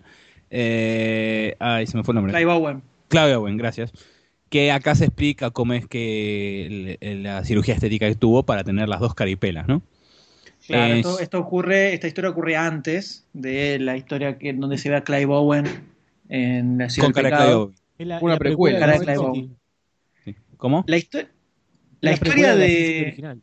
Claro, la historia de A Dame to Kill For, para que se dé una idea dentro de lo que es la cronología de Sin City, la primera historia que salió, que se llamaba Sin City a secas, antes de que fuera toda una, una serie de historias que ocurren en el mismo lugar, es la historia de Marv que se ve en la primera película. La que él está con Goldie, con la minita, que la matan y termina encontrándose con este asesino de anteojito bastante zarpado, Sí. eh, que era Frodo, creo, ¿no? Sí, Sí, era Frodo, Frodo. Bueno, esa es, la primer, esa es la primera historia que escribe Frank Miller de Sin City. Eh, la segunda, creo que es la- no me acuerdo si metió alguna historia corta en el medio, pero creo que la segunda historia larga fue A Dame to Kill For. Que de hecho, en el mismo cómic, vos vas leyendo A Dame to Kill For y vas encontrando que eh, ocurre en simultáneo con la anterior, con la de Marv. Entonces ves de pronto escenas que eh, ocurren en el mismo lugar con los, los dos personajes distintos, por ejemplo. Eh, a mí es una de las que más me gusta de Sin City. Que en, el co- en las ediciones españolas se tradujo como eh, Moriría por ella, eh, una, una dama por la que morir, tuvo varias traducciones. Está muy buena. Eso, nada más. se podría decir que el Ah. cómic supera ampliamente a la película, por lo menos en, la, en No, el es eh, idéntico. Eso, eso es lo que me pasó con la primera. Es tan, tan, tan, tan, tan fiel al cómic que me aburre. Claro. O sea, era, es exactamente lo mismo cuadro por cuadro que vi en el cómic, que vos al principio, uh, te vuela un poco la cabeza el hecho de cómo trasladó el estilo eh, con los, esos negros, los negros profundos que le mete Frank Miller, eh, que afana a distintos lugares, todo eso. Eh, pero medio que bueno, pasan 10 minutos, 15 minutos, 20 minutos y ya se me... Un poco se me, me aburre, digamos. No, no hacen la gran Watchmen que le cambian el final o cambian No, cosita no le cambiaron absolutamente nada. Los mismos planos, exactamente todo igual. Ah, Hola. Sí. Sí, no, igual, que- igual que en el cómic, calcaron todos los, los, eh, las tomas exactamente igual, igual en la película. Los claroscuros y toda esa goma. Claro, entonces eh, con la 1 me pasó eso que, si bien estaba muy buena la parte estética, un poquito como que me aburrió. Claro, ya al ver este leído el leído el cómic es como una redundancia la película. Claro, capaz como en esta hay un par de historias que son originales, ¿viste? Le, le puedo llegar a encontrar. Encima, eh, A Dame to Kill For lo debo haber leído como cinco veces, ponele, de que salió. Ah. Eh, entonces, me lo acuerdo bastante, bastante de memoria todo. Vamos a ver qué onda. Vamos a ver qué onda. Bueno, y después en, en- ya no sé, Just Another Saturday Night tenemos de vuelta el personaje de Marv, de Ricky, Ricky Rourke. Mickey Rourke, perdón. Mickey Rook, Ricky, Ricky, Ricky Sí, Rook, no, que es el eh, hermano. Ricky Ricón. Estaba entre que me saqué el auricular porque estoy podrido de escucharme y la lluvia. eh, eh, me colgué. Eh, después tenemos The Long Bad Night, donde está eh, Joseph Gordon Levitt, que últimamente está en todos lados, y Julie Garner, ¿no? Y The Fat Loss, otra vez con Bruce Willis y Jessica Alba, ¿no? Sí. Usted... Ah, Sí. ok. Ah, pero estas dos no salieron, entonces no sabemos bien de qué la van. Eh, yo no me acuerdo si vos me habías prestado algo hace muchos años. Uf, Eh, Eh, City. creo que haya Bastard. si- el honor eh, no, prestó. porque esa no la tengo. Probablemente, haya sido, probablemente, probablemente haya sido Dame to Kill 4. No, no, no. fue no la me primera, fue la primera que me compré y varios años antes de comprarme un par más de Sin City. Sí. O sea, entre que me eh, Dame to Kill 4 lo compré apenas salió la edición española y las dos o tres más que tengo las compré en inglés y como no sé, siete, ah, cinco, seis años después, bastante tiempo después. Sí, sí, sí. Bueno, basándonos en el Probablemente tráiler... ¿A qué? Perdón. No, que probablemente fue esa, si, si es que te, Ah, te di sí, alguna sí. Sin City. Algo, algo leí, pero fue hace fácil. Sí, sí, hace la- mucho, mucho. 15 años, sí. Eh, pasando por el trailer, eh, no me acuerdo, hace mucho que no veo Sin City, la, la primera. Y bueno, The Spirit la vi solamente en el, No, en el cuenta que no cine. Pero sabes que tengo ganas de volver a verla. ¿Cuál? Eh, The Spirit. Pero The Spirit no es una cosa terriblemente abominable y vomitiva. Totalmente, totalmente inmunda, in- infumable, insostenible. Todo, todo lo oí, todo lo oí. No, no, terrible, terrible. Insoportable. La pasé muy mal con esa película. Sí, me han Eh. comentado lo mismo y, y me la bajaron tanto que dije, bueno, mejor no la vi. Bueno, viendo, el, basándose en el tráiler, em, veo un salto como de, de- de calidad de imagen muy grande, obviamente, por el avance de la tecnología. Y hay una- unas tomas muy lindas, como la de... eh, eh, ¿Cómo es? Otra vez se me fue el nombre. Eh, Sí, Owen. Jos- Joseph Gordon Levitt, que está con un Corvette ahí en un barranco, la toma de arriba, con eh, cómo se va separando la imagen con el fondo, me pareció muy linda. Y más se ve en el. En, ¿Cómo es? En, cuando está el video de YouTube, en la nota Demasiado Cine, que está la cara de Lovett. Este, estoy mal con el nombre. Gordon Levitt. Joseph Eh, Gordon Levitt. No, Estás mal con el nombre, sos un caradura. Ahora está mal con el nombre. Todo desde los 65 podcasts tuviste mal con los nombres. eh, Hoy estoy teniendo un mal día. Claro. Hoy particularmente no puedo decir Rodríguez. no puedo decir Rodríguez, no me sale, no me sale Rodríguez. Eh, me gusta, me gusta lo que veo, ya está. ¿Contentos? Listo. I ¿Qué pasa like que sí? what I say, yeah. Oh yeah. ¿Eso Eh, es todo lo que va a decir de Sin City, doctor? ¿quiere que diga algo más? Publicado por ¿Le la Dark ficha o no le pone la ficha? ¿Le pone la ficha o no le pone la ficha? Ah, ¿le quiere que ya lo diga? Pues yo iba a esperar que le pase ya, la no, ronda. no, no, no, ya diga si le pone la ficha o no. Le Ya. pongo la ficha. Le pongo la ficha. Ya está, contento. Me gusta visualmente. Me gusta visu- Mira, eh, me gusta visualmente lo que veo. ¿Ah? ¿Te gusta ahí la frase? Me gusta cómo está la fotografía, cómo está llevado todo, las tomas, toda esa goma. Así que no, la historia después la veremos. Pero me gusta visualmente. Por eso le pongo la, le pongo la ficha visual. Le pone la ficha a Sin City 2. Ajá. Bueno, yo le pongo la ficha a Robert Rodríguez. O sea, Por ser Robert banco- Rodríguez. Lo banco a Robert Rodríguez. Lo banco a Robert Rodríguez, hace una película y lo banco a él. Pero Eh. Robert Rodríguez no hizo también Sin City. La primera, por supuesto. Y, pero esa no la bancás, ¿o sí? Sí, o sea, como eh, veo la película, no me pasa una película mala. Sí, A mí puntualmente me emboló un toque porque ya me sé de memoria las historias. claro. Eh, el recurso ya queda como viejo, me parece a mí, por el recurso mismo. Pero como en este caso tenés eh, Edem to Kill 4, que es una historia que está muy copada, eh, yo creo que capaz está buena. Tampoco me gustó la primera, la onda muy episódica que tenía. Sí, estaba muy segmentada. Claro, yo creo que si acá le buscan una vuelta de tuerca a la edición para que esté, sea una película, Claro, tipo coral podrían hacer una cosa así. algo así, capaz por ahí eh, puede funcionar mejor. La primera estaba muy marcado como con capítulos, ¿viste? Eso medio choto. Eh, nada, sí, solo porque Robert Rodríguez, no sé si la voy a ver, la verdad, en el cine, pero ah, hay, hay Bench Robert. Está muy bien, está muy bien. ¿Y Goldstein? ¿Qué opinas? Yo, a mí lo que me pasa con Sin City es que con la primera también me pasó lo mismo, me pasa lo mismo con 300, es que es una película eh, linda estéticamente de ver, pero siento como que se queda ahí, o sea, si tenés que verla casi con anteojos de qué linda va a ser esta película visualmente y olvidarte Claro. de todo el resto que hace que una película sea una película. Eh, entonces yo creo que esto va a, a- a ser casi como Sin City 1, que obviamente cuando... Para no, bueno, pero que- había, había historia en City 1. No, sí, No había era, historia. solo, no era solo el recurso visual. o sea, no hay Obvio, obvio. 300. Obvio, pero por donde más entraba la película era un poquito por ahí. O sea, lo que más te llamaba la atención para alguien que no conocía la obra de Frank Miller, Mm. este, y el uso de los negros y los contrastes y los pocos colores que tenía para, para resaltar ciertos elementos de, de la historia, eh, era como bastante no choqueante, pero como que era un sello bastante particular del tipo, que Sí. lo llevó bastante bien en la película.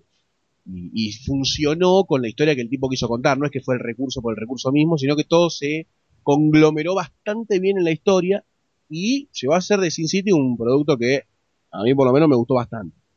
Ahora, llegando a esta tengo un poquitito de miedo de la repetición del recurso y me cago un poquito más en la historia porque ya hice la 1. Tenés miedo Es- que sea más de lo mismo. Tengo miedo de, sí, de sentirla así. Tengo miedo de sentirla así. Yo le tengo miedo a las historias nuevas, porque Frank Miller no escribió algo Sí, sí. bueno desde hace como 15 abajo, años. Sí, sí, sí. sí. O sea que la verdad le tengo miedo a eso. Si Pero- es que hay- si tengo que buscar algo a lo que tenerle miedo. Todo lo que todo lo que está acá es nuevo, no. No, No, eh, de, no las, escuchás nada, Goldstein. de las cuatro historias, El policía. Hay, dos, hay dos que son nuevas. Igualmente, de las otras dos que no son nuevas, eh, está Edem to Kill 4, que es, es una novela gráfica larga, y la otra es una historia corta. Claro. Bueno, en fin. Eso. Eso es lo que me parece a mí de la película. Eh, eh, yo, a ver, tengo ganas de poner la ficha, pero no se la voy a poner la ficha porque me parece que me voy a aburrir. Tengo, el, tengo bien, esa- ese sentimiento. Van con la no ficha de Goldstein. Gracias.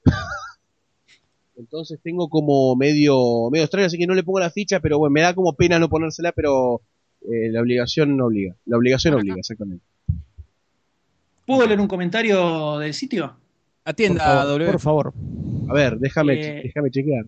Batman, se llama Batman, Obvio. comenta, esto no se ve muy bien, se ve barato, me parece que están por salir a robar a los caminos.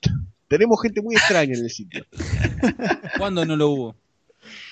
O sea, es Habría que hacer un profundo psicotécnico antes de que Hay se que-. Sí. para re- poder registrarse, ¿no? Para poder registrarse en el sitio. es. Eh, ¿Cómo para pensarlo? O sea, pensalo. Están por salir los caminos a robar. Es profundo. Sí, la verdad que sí. La verdad que sí. Es, es, es un metamensaje social casi. Exacto. Yo creo que eh, deberíamos dedicar un podcast estero a analizarlo. Muy bueno, muy bueno. Batman, bancamos el mensaje de Batman y los mensajes de todos los usuarios de. Y lo vacamos a Batman también, ¿no? Obvio, obvio. A Batman y a Juan Carlos Batman. También. En fin, Eh, acá falta. Sayus. Falta Sayus, ¿no? Acá falto yo. Yo tengo una opinión similar a la de Goldstein. Eh, la película tiene muy buenos nombres. eh, Robert Rodríguez, eh, tenemos Bruce Willis, tenemos a. Joseph Gordon Lewitt, a Ray Liotta, tenemos un montón de nombres, Jessica Alba. Pero, no sé, tengo miedo también de, de que sea como algo que ya vi. Que, o sea, que yo vea la película. La primera sorprendió también mucho por la artística, por cómo se contaban las historias. Sí, aparte del cómic. Yo el cómic, la verdad que no lo leí, así que como analizando solamente la película, sorprendió mucho por ese lado. Eh, tengo miedo que por ahí ese- esa cara de la película ya la haya visto, entonces eh, la sorpresa vaya solamente por la historia y no por eh, todo el conjunto de la película. Eh, no sé qué hacer, estoy en una, una cosa así en mi cabeza que una Erika. mitad del cerebro le da la ficha, mitad del cerebro no le da la ficha. Eh, eh, ay, no sé. ¿Le pone o no le pone la ficha? Le pone, esto es presión de Siana. Una cosa, una cosa que vi es que está Christopher Lloyd en la película. Sí, sí. Abre la en un momento abre la puerta eh, a, a Gordon Levitt y y eso como que me incline más a poner la ficha solamente porque está el doctor. Como está el doc, le pongo la ficha a la película. Entre los doctores se ponen la ficha, ¿viste? Exactamente. Qué cosa bárbara. Así que Barata, creo que le Como dice. Batman, esto se ve barato. Ahí está. Sí. Van a salir a robar por los caminos. Por lo que Se refiere a nosotros, no a la película. gran frase, gran frase. También Pan Rayado comenta eh, algo que es verdad y no lo mencionamos, que atrasada viene esta peli y la estoy esperando desde hace rato, que es cierto. Sí, es verdad. Desde Sí, que sí. salió la primer Sin City, que se dice, se viene Sin City 2, y se pateó infinitamente. Pasaron nueve años ya.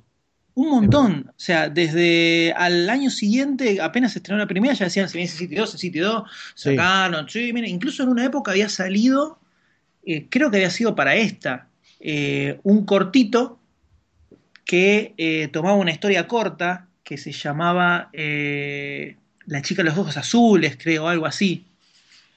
No sé si recuerdan. No. No, no. Los maté Ah, la que esa, aparece ¿no? al final. Sí. Sí. Eh, y quedó todo en la nada, así. Sí, Es más, quizás Nunca si más hubiese, nada. si hubiese salido más pegada Sin City 1, por ahí hubiese tenido un poco más de sentido. Es que para mí era la idea y desconozco qué habrá pasado en el medio, o no recuerdo en Un realidad. focus group. Hicieron un Claro. focus group. Para que se den una idea, en el sitio por lo menos tenemos de mayo 2012 que Sin City 2 estaba anunciada con fecha de estreno octubre de 2013. Se fue pateando. Y la fueron pateando y pateando indefinidamente. Eh, pero bueno, Terrible. entonces se llevó, eh, al final, así, arañando la- la- el, el fondo del tarro, se llevó cuatro fichas. Ajá, No, yo no le puse la ficha. Tres. No le puso tres fichas. Estoy difícil hoy. Eh, está hoy está jodida. Está Estoy histérica. difícil, pero Pero vamos a ver qué opinás de lo que viene, ¿no? yo creo que tengo entre manos. Yo creo que Polémica, tengo polémica. Polémica, pero polémica. yo te soy sincero, hay algo en mí que me dicta, que me dictamina, algo que vamos a conocer en un, re- un instante. este, tenemos la- una de las nuevas películas de Marvel, ¿no? Una con la cual sorprendió a una gran cantidad de personas por decir, what the fucking fuck is this? ¿No? Ya cuando Eh, empezaron a es salir una, las for- primeras es una forma de decir, miren el tamaño de mis testículos. Obviamente, obviamente, ni hablar del pito, ¿no? Solamente el escroto estamos hablando. Eh, ya cuando salieron las primeras imágenes de la película en cuestión, estamos hablando de Guardianes de la Galaxia, ¿no? De Guardians of the Galaxy. eh, cuando salió esa, esa primera imagen de estos cinco personajes polémicamente polémicos, ¿verdad? Eh, incomparables con cualquier cosa que hayamos visto, ya era extraño. Estaban como con un fondo de, de buscados, como si fuera un retrato policial. Era bastante extraño. Nos presentaba un fortachón, a un cancherito, a un mapache, señores. A un mapache. Estoy Rocket diciendo Raccoon, mapache. por favor. ¿Cómo? Un genio, un genio. Un Rocket genio. Raccoon. Un genio total. A un árbol, un ent, como quieran decirse. Y a una señorita verde, una She-Hulk, ¿por qué no? ¿Por qué no? Obviamente un jura de viaje a las estrellas. Exactamente, exactamente. Gracias por adelantar. Este, Pero está bien, siempre, re- siempre relacionado con tu mundo vos, ¿eh? Hola. No, no. Hola, ¿qué tal? ¿Qué tal, doctor D? ¿Cómo le va? Y mira la Bienvenidos pantalla todos si a un episodio. Ah, no. ya está. No, no, no. Así que bueno, ahora tenemos en cuestión el primer tráiler luego de un pequeño teaser que vino hace unas- un par de semanas, eh, en donde ya podemos definir cast, etcétera, ¿no? Que tenemos que esta es la adaptación de un cómic de Marvel, protagonizada por Chris Pratt, So- Zoe Saldaña, la favorita del Doctor D. Dave Bautista, tenemos a Vin Diesel en la voz de Groot, que es el personaje árbol, por decirlo de una forma, y Bradley Cooper, que yo cada vez lo quiero más, en la voz de Rocket, que es el mapache, ¿no? Y después tenemos, entre otros, está Benicio del Tolo como de Collector, que Neeson una pequeña aparición en el final de. Thor 2. Este, ¿Qué le pasa, Doctor D? En este momento Liam Neeson está llorando en un rincón por lo, que acabas de, por lo que acabas de decir. ¿Por qué? Que Bradley Cooper cada vez te gusta más. Sí, pero no, no a ese nivel, Doctor D me extraño. No sé, no sé. Doctor a- extraño. decíse a, a Liam Neeson que le rompiste el corazón. Pero Liam Neeson sabe que mi corazón está con él en cualquier parte de su cuerpo. Con También. la cabeza atrás del corazón. También. Esa, con la dirección de James Gunn, director de Super, que no tuve la oportunidad de ver, y un guion escrito entre Nicole Perman y Chris McKay, de Good Kids. La verdad que no tengo la más conchuda idea de quiénes son. ¿Cómo? Bien. ¿Cómo? No dije nada.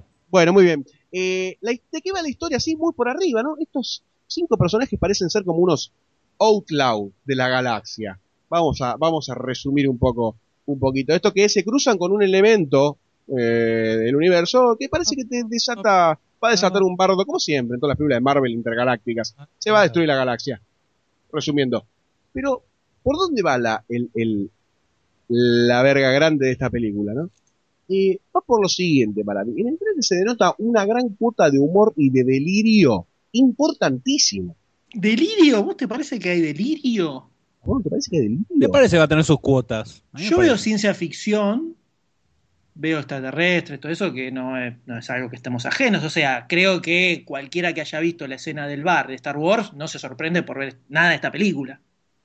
Pe- A mí me perdóname, parece, no sé. perdóname. Después de ver Chava de Hat, no me digas que Groot te, te, te, te hizo, oh, qué loco. No, no digo oh, qué loco, pero dentro del universo superheroico quizás, que ya se transformó en algo clásico, el héroe humano con superpoderes, con un trajecito que tiene dilema.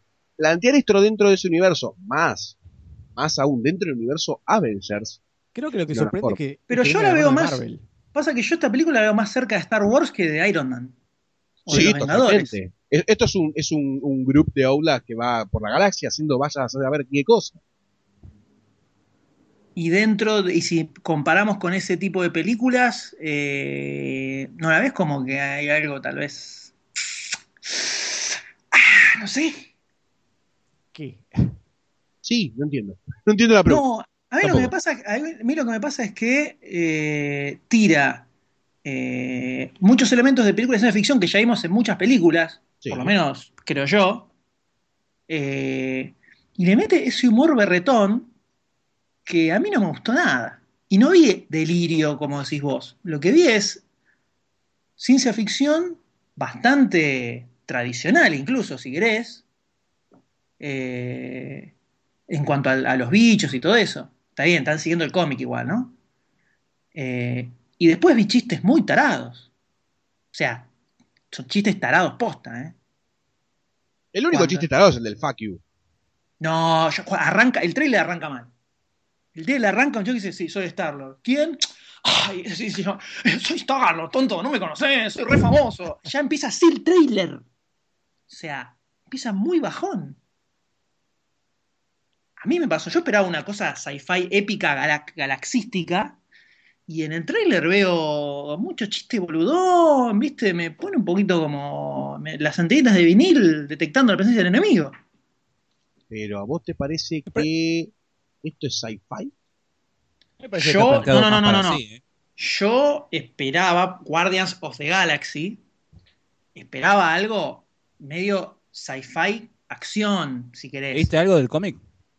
No, no hay nada del cómic. Ok. the Galaxy tiene, tiene una formación clásica de 69 y después en el 2008 se relanzó una nueva serie con un nuevo grupo que es el que está ahora en las películas, menos algunos eh, personajes que están en el cómic, eh, pero no, no leí nada. Eh, pero yo digo, por cómo se presentaba, una, una serie de acción sci-fi con así onda galáctica, grosa, y al ver todos los chistes tontotes me- se me bajó. Pero ¿quién la, quién la presentó así? Yo estoy diciendo lo que yo esperaba, ¿no? Ah, ok. Ah, pará, ¿todos esperaban que fuera un- una película cómica como lo que vimos en el tráiler? No, veo igual, o- ojo, ojo, por ahí destacaron solamente los elementos cómicos y no los elementos de acción sci-fi. Por supuesto que puede ser. Ahora, si de una película que es Guardianes de la Galaxia, estamos hablando de escenas épicas de batallas espaciales. En el tráiler me pones tres chistes, a mí me, me da, me da sensación de peligro. Es lo único que hay en el tráiler en realidad. la- Tal vez es, el- tal, tal vez es nada. porque hay una escena muy chiquitita donde está eh, El mapache arriba del tronco Arriba de disparando Groot. para todos lados. está, Sí, claro, Raccoon arriba de Groot disparando ¡ah! y nada más. Tal vez le faltaba laburo de efectos especiales o algo así, que puede ser. Sacaron las escenas más trancas. Yo creo que eh, va a tener un enfoque muy cómico, pero cómico con chiste taradote. O sea, es- son chistes muy tontos. Lo que Por ahí vi. el tráiler está orientado a cierto público. Puede o sea, ser. sacando, sacás toda la parte de acción, sacás toda la parte entretenida por ahí para un público más maduro y dejás los chistes boludos para que los nenitos vayan a verla. Este es un mapache que habla, listo, ya está. Me encantó como nenito. Pero O sea, por ahí sí, si, si, sí. Sí. No, no, termine, termine. esa. si buscas algo un poco más maduro, algo de- más maduro hasta cierto punto. Más maduro, dale, Ah, boludo. sí, Mamadera. Si no, con, con una onda más Avenger por ahí, con más acción, piña por todos lados y después los chistes boludos que estaban de relleno que entraban muy bien. Sí, Eh, yo esperaba un Star no sé. Wars, un Riddick, algo más tipo, tipo por ahí, digamos. ¿Tanto esperaba, boludo? Yo esperaba, no esperaba tanto, ¿eh? No, no, no digo, no digo tanto, digo el estilo de película. No digo que llegue a ese nivel. Yo Estoy creo que lo. el Yo, tipo de película, eh, yo una apunto a que lo space tenga. opera, si querés. Eh, yo no, no, no leí el cómic, pero por lo que tengo entendido, no es, eh, es, es delirante, pero no tiene chistes tarados. Bueno, puede Porque tener coche tarado, pero tampoco fue todo tarado el trailer. Tuvo el del fuck you y qué más, la canción nada más. Todo, oye, todo- a ver, ¿cómo empieza cuando a él lo encuentran? Eh, toda la escena cuando está entrando a la cárcel, que se escucha la canción, que le roban los auriculares y el tipo que se quiere pegar porque le sacaron los auriculares con el tema que estaba escuchando. Cuando los están presentando a todos, que dice, "Ah, este que dice tal cosa, este, ay, los comentarios que hace, "Ah, qué tarados que son, por Dios, qué losers, el fuck you, eh, ¿qué más? No me queda nada del trailer. No, después tiene un montón de escenas tipo videoclip. Sí, que muchos no te dicen. No, para mí hay que esperar de- al segundo tráiler tipo con Thor, que pasó algo muy similar con Thor 2, que primero salió un tráiler así medio con fritanga y no, no, no arrimamos nada, y después salió un tráiler bastante mejor armado, que te mostraba un poco más la epicidad que tenía la película. Y, por, e- por ejemplo, si hubieses armado un tráiler con Thor 2, eh, en donde aparecía el chiste, el chiste del metro, del subte, ibas a decir, esto es bastante pelotudo. Pero puesto en la película por ahí te funciona un poquito más. No lo sé. Mira, lo que pasa es que yo viendo este tráiler eh, pienso en Iron Man 3 y en los chistes de Iron Man 3, ¿viste? Y eso me da cosita. Asco, la palabra es asco. Bueno, ahí está bien, puede ser asco.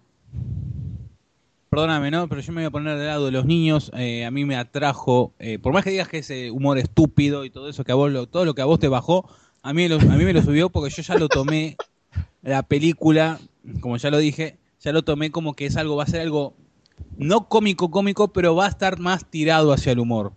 Por más que eh, al final supongamos que va a aparecer Thanos y toda la goma, ¿no? Para la presentación para Avengers eh, 2 o 3, quién sabe. Pero eso es lo que me atrajo a mí. Obviamente que va a tener su parte seria, va a haber, me imagino que un, eh, ¿cómo se llama esto? Eh, un interés amoroso de por, medio, porque ya, de trasfondo, perdón. Porque es por lo menos lo que percibo yo en una escena que está la, mujer verde, que no es She-Hulk, que se da vuelta y lo mira al otro ñato. La verdad, no va a ser cómica cómica, pero va a tener sus momentos, mm, sus mayores momentos, poner un 70% de película, un 60% de, de humor. Pero eso es lo que a mí me atrajo. Así que disculpame, M, pero yo le voy a poner la ficha. Uh, se adelantó. Así nomás. Así nomás. Está muy bien, pero está muy bien que le ponga la ficha. La ficha, eh, Doctor D. Bueno. Yo, de momento, a este tráiler que vi, por lo menos no le pongo la ficha. Estás abriendo sale- el paraguas. Estás un poquito abriendo el paraguas. Y mira, yo me comí muchos garrones ya con Mar. Después de Iron Man 3, eh, acá hay que ir muy precavido a que se le pone la ficha. Eh, Iron Man 3 tenía todas para ser regrosa y le pinchó por todos lados. Pero nosotros no le pusimos la ficha de Iron Man 3, ¿eh? Iron Man 3 era Sherlock, una fusión, eh, Iron Man meets Sherlock Holmes, más o menos. Bueno, pero justamente, eh, no la verdad no recuerdo si le pusimos o no la ficha. No, Pero si no se la pusimos, fuimos claramente precavidos como debemos continuar siéndolo. Sí, sí, sí, pero yo, también... yo voy a, me voy a reservar la ficha para un segundo tráiler a ver si pelan algo un poco más interesante. No te digo tampoco que esperaba una- un drama eh, espacial. No, no me parece mal que le quieran meter humor tampoco. Pero no chistes como ¿quién eres? Soy Starlord. ¿Quién? Ay, Starlord, el, el criminal reconocido. Ay, no te conozco. O sea, ese nivel de chiste no esperaba. Es la ficha menos M de maricota. Lo pensaba. ¿La que puso usted, dice? No, no, no, la, la que no pone usted. Alto Villo. Yo puse la, la ficha Doctor D. Sí, está bien, Doctor D, que sí, la, la tira al aire y ve dónde cae, está perfecto. Yo no le pongo la ficha, ustedes dos no sé qué opinan. Doctor Eh, Saib, le cedo la palabra completamente. y Muchas absolutamente. gracias. Muchas gracias. Yo, a mí el tráiler me pareció orientado a otro público, ¿no? Pareció el tráiler eh, de acción que esperaba con lo que, por, la ambientación que tiene la película. Estamos hablando de, supongo son extraterrestres todo, de planetas distintos, y se llama Los Guardianes de la Galaxia, y, esperaba una batalla interestelar entre naves y cosas re locas. No me mostró eso el tráiler, pero yo creo que es un tráiler eh, orientado a un público más infantil. Ese tráiler que te ponen después de, de- de Monster University, ese tráiler que te ponen después de una película de esa de pendejos. Eh, yo le voy a poner la ficha. Le voy a poner la ficha. eh, espero el segundo tráiler, espero. Y la, ficha, segundo tráiler. La acabo de nombrar así. Está muy No sé bien. qué les parece. La ficha espero otra cosa. La, La fi- ficha, la ficha espero otro tráiler. Y. Y sí, Pero sí, se, la- los se- está poniendo, pero. pero se está poniendo a este. ¿Cómo? Pero se lo estás poniendo a este. Claro, pero La- este me es la ficha espejo, la ficha Es la- engañosa. entonces, en todo caso es la ficha, confío que en el segundo levanta, digamos. Claro. Exactamente. La ficha retroactiva. No, retroactiva no, boludo. No, Retroactiva es cuando le pones, el- te ponen la ficha por algo anterior, no, nada que cualquier cosa. No, pero es la ficha futuro de algo que ya pasó, o sea, la de Eso no es retroactivo. Esto no es retroactivo, retroactivo es el pasado. Exacto, el retroactivo Pero es para cuando salga atrás. el nuevo tráiler esto va a ser pasado, entonces es retroactiva. Pone. una paradoja! La ciencia del D. Eh, así que bueno, la ficha fut- a futuro, ficha. llámala como quieras. Ya está, ya está, La, ya está. la ficha Eh, inversión. Goldstein, Yo. em, a mí- al- cuando yo iba, decía lo de Delirant, o sea, cuando decía lo de cómico, no me parece que va a ser Spacewall. Esto, ¿no? Tampoco. Y tampoco creo que. eh, a ver, cuando veo un mapache arriba de un tronco de árbol que habla y dispara, me parece un poco delirante. Por ahí, por ahí, esa escena fue la que me marcó que, de alguna u otra forma, esto va a ser como una cosa que voy a disfrutar desde ese aspecto, ¿no? Ahora, sí podemos decir que si vos hablas de Guardianes de la Galaxia, estaría bueno que haya cierto, eh, ¿cómo decirlo? Flash gordonesco, un elemento flash gordonesco, o no sé, que viajen por las galaxias en planetas, no sé, algo medio también Star Wariano o Star Trekiano. Este, pero a mí lo que viene en el trailer por ahora me convence, me convence. Yo creo, apuesto a que en el segundo trailer también como el Doctor Sayus dijo, eh, va a salir algo un poquito más armadito. Este, pero sí, qué sé yo, a mí me, me convence, me convence, me gusta bastante. Y confío en que esto, estos personajes van a tener cosas bastante extrañas para comentarnos y para hacernos ver en, este mundo nuevo que nos está planteando, ¿no? Eh, los Avengers. Así que no sé si va a sumar mucho, eso sí, no sé si va a sumar mucho. Yo creo que es eh, imprescindible. Por lo Thanos, decís vos. Y todo, fíjate que ya aparece The Collector, que aparecía eh, al final de Thor 2, Sí, eh, que ya se empiezan a abrir el panorama de los personajes más galácticos. va a estar bueno. Yo creo que va, esto, esta va a agarpar más en la tercer, eh, ¿cómo es que le dicen? A las etapas, a la tercer fase de películas de Marvel. Sí, No en estas que ahora ya sabemos que termina con Ultron, pero en la tercera fase, que es donde ya se empieza a ir bien al Joraca toda la parte cósmica, ahí es donde más va a empezar a agarpar, creo. sí. Y ya fijaron, ya fijaron para, Iron para hacer este Capitán América 3, eh, y dicen que en Capitán América 2 aparecen muchísimas referencias a, a lo que es la fase Avengers 3 del mundo de Avengers. Y Hmm. a Avengers 2. No sé ¿Habrá un cómo, cameo de Ant-Man, tal vez? No sé, pero yo, No sé, yo todos- leí que, sí, que el final estaba enganchado con Avengers 2. Claro.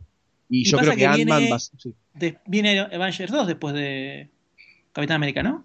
me parece que sí. Me parece que sí. ¿O hay alguna otra en el? Ant-Man, ¿para cuándo llega? ¿Para el 2000? No, creo que para después. Es, de- es la primera después de Avengers 2. Ah, ok. Yo a mí lo que me interesa, lo que me interesa también muchísimo, muchísimo, es esperar a Ant-Man. Ant-Man tengo toda la fe del mundo. ¿eh? Estás la- on fire, Goldstein con Ant-Man. No con Ant-Man, con el protagonista.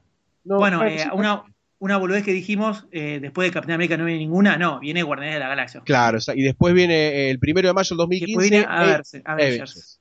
Ant-Man, 17 de julio del 2015, Capitán América de Capitán América 3, el 6 de mayo del 2016. Así. Por ahora. Capitán América 3, la, hoy por lo menos leí hoy que, que la van a lanzar para pelearla contra Batman Superman, la película. Unos genios, unos genios. Sí. Batman la corrieron para no para que no cayera con Avengers 2. Y los demás le dijeron, ah, bueno, toma, pff, te enchufamos Es- Capitán ¿Viste América como el 3. jaque mate? to- Jaque mate que estabas corriendo la reina o el rey para que no te coman la ficha y siempre Sí. tenés una ficha que te la va a comer. El tema es que DC no tiene fichas, tiene un, un- un solo Claro. peón, me parece. Le queda la reina nada más. La va moviendo por todos lados, corriendo de los 35 alfiles de Marvel. Todo esto, qué manera, qué manera de, de- de- de quedarse atrás de DC, ¿no? Una cosa de loco.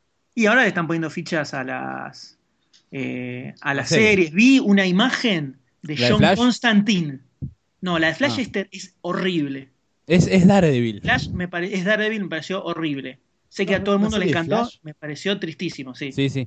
Uh, Tristísima me pareció. O sea, Smallville, ser- la nueva Smallville, pero más rápida. No, No, no, ¿es una serie de Flash o es el personaje de Flash que va a aparecer en Arrow? Sé, pero todo Creo que no es serie de Flash. Arrow no estaba bien hecha. Yo no la vi, pero escuché comentarios como que estaba Yo bien. debo haber visto los primeros 10 capítulos por una de la primera temporada y no me pareció mala. No es Breaking Dicen, Bad. o dicen sea, que la segunda es- temporada es mejor que la primera, ¿eh? le- a mí lo que me copó de Arrow es eh, que no, o sea, del cómic eh, no tiene casi nada del el, el Green Arrow del cómic. Tiene casi nada que ver. Y lo que me copó de los primeros capítulos por lo menos es que es un personaje bastante oscuro. O sea, tenés un personaje cuya principal arma es un arco y una flecha. eh, es, es medio eh, raro que el tipo no mate. Y Arrow, en las- la- por lo menos en todos los primeros capítulos, mata a todos los enemigos con los que se encuentra.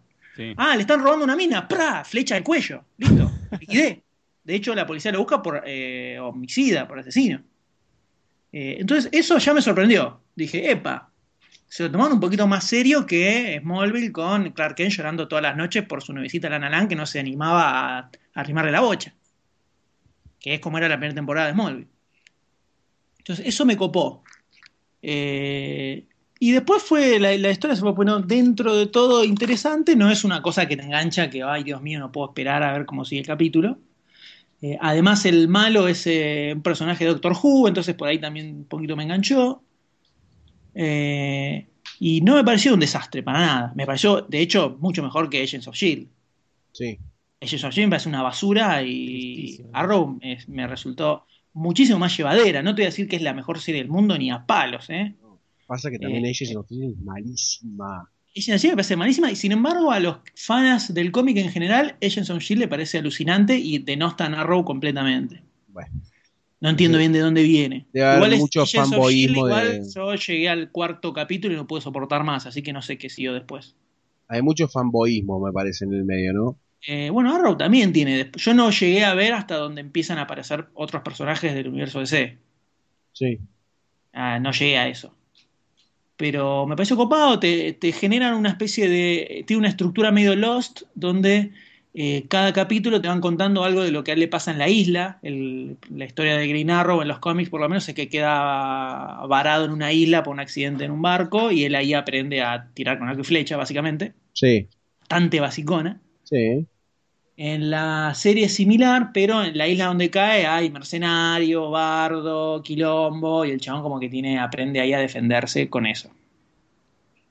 Entonces, todo lo que cada medida que va avanzando cada capítulo te cuentan un poquitito, Un de cómo, sigue la historia, claro, el tío Lost, cómo sigue la historia en la isla y cómo eso está como relacionado con, eh, con lo que le pasa al chabón en, en la historia principal. Después, que acá si nos metemos en detalles de guion, no tiene absolutamente sentido nada. no. O sea, el pibe eh, se hace superhéroe porque el padre, eh, muriendo, le dice: eh, yo en realidad era un mafioso, tomá esta libreta de gente mala y hace que la ciudad, mejorar la ciudad, una cosa así. El dice, Cualquiera. te voy a vengar padre, o sea, ese es el nivel.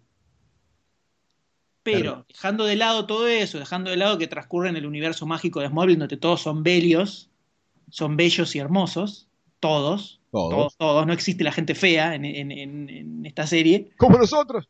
claro. Eh, sacando esa cosa de lado, me pensó que estaba ok. O sea, claramente no me, no me volvió loco porque la colgué. Sí. No Igualmente estamos, estamos cayendo como en algo que es onda. Estamos comparando películas. Claro, estamos hablando que es, es menos malo que. Claro. No, y además estamos comparando las películas de Marvel, que una película te es, tiene un sentido mucho más inmediato que ponerte a ver 23 capítulos de una serie. Por favor, pero por supuesto. No se compara. Pero por supuesto. Salud. Gracias. Por supuesto. Eh, no, lo que quería decir era que vi una imagen dando vueltas en Facebook, no sé dónde, de John Constantine. John Constantine es el protagonista de Hellblazer, una serie Sí. mítica de DC, que tuvo su película con Keanu Reeves. Hay una imagen de John Constantine que me pareció excelentísimamente grosa, zarpada y No la vi. alucinante. La voy a buscar, la voy a buscar. Es la que tiene, es la que está él visto de frente con el humo de fondo. Sí, perfecta. Me pareció una caracterización perfecta de John Constantine. No, no, no sé bien qué es lo que van a hacer con eso. Creo que es una serie o algo así. Eh, quiero ya, ya quiero ver eso. Ya, pero ahora mismo. Pareció increíble. Esperemos que O sea, esté bueno porque el personaje de John Constantine tiene bastante cosa para, Puedes para- hacer, para cortar. romper completamente. Ni a palos esperaba que estuviera bueno y la imagen esa es perfecta. Me pareció increíble. O sea, ahí pongo todas las Ahí fichas del me la acaba de mandar universo. Goldstein vía Skype y sí, está genial, ¿eh? está muy buena. todas las fichas del universo ahí. Bueno, esperemos Sí, que sí. sea una buena para DC, ¿no? Ojalá. Pero bueno, Bueno. entonces Guardians of the Galaxy, ¿en qué había quedado? Yo no le puse ficha, eh, sí. Samuel Uno. le puso. eh, ¿Qué más? ¿Quién sigue? ¿Sayus quiere comentar? Ya, Ya le puso. comenté. ¿Le puso ficha y Goldstein Sí. también? Sí, sí, sí, sí. Entonces ya estamos. Ya estamos. Los tres. ¿Y por qué no pasamos a lo que sigue entonces? Ah, porque Doctor No. D es el que está conduciendo, claro, me he olvidado. Claro, Ah, pero está, como estaban ustedes explayándose, estaba, los estaba dejando explayarse. ¿eh? Así que me parece que tu comentario W está de más. ¿sí? Muy bien. Eh, luego de estas fichas, vamos a pasar al intermedio musical. Vamos a escuchar el tema principal de la película Bullet del 68, Alta dirigida. película. ¿Cómo? Con Steve McQueen. Ah, sí, con Steve McQueen. McQueen, el actor preferido de Homero Simpson. eh, dirigida por Peter Yates, Yates eh, con la banda sonora creada por eh, Lalo eh, Schifrin, el argento Lalo Schifrin. Che, ¿sigue vivo Lalo Schifrin? Eh, creo que sí. Sí, el vivo tiene mil años. Ahora te digo, ahora te digo. Dale. Sí, sigue vivo, ¿eh? Sí, sí. Bien. Eh, tiene Felicitamos. 72 pirulos. Pues, No, Eh, 82 pero pirulos, que- 82. Oh. Che, hoy, hoy, fue, hoy es el cumpleaños de, de Alfred, se me fue el nombre, del actor. Alfredo. Ah, qué gracioso. Qué gracioso. ¿Te comiste un payaso? De, hoy cumple 81 años Mel Gibson. sí, por la cola. Yo le daba menos edad. ¿eh? 81 años, está muy bien. 81, posta. Muy bien, Michael Caine. Así Michael que... Michael Bay. Michael Michael- Caine. Sí, también, Ah. los dos. Alfred. Alfred. Eh, así que vamos a escuchar la banda sonora, el tema principal de la película Bullet del 68. Si están de acuerdo con mis ¿Cómo no, cofrades, eh, Vamos, vamos, vamos, a poner.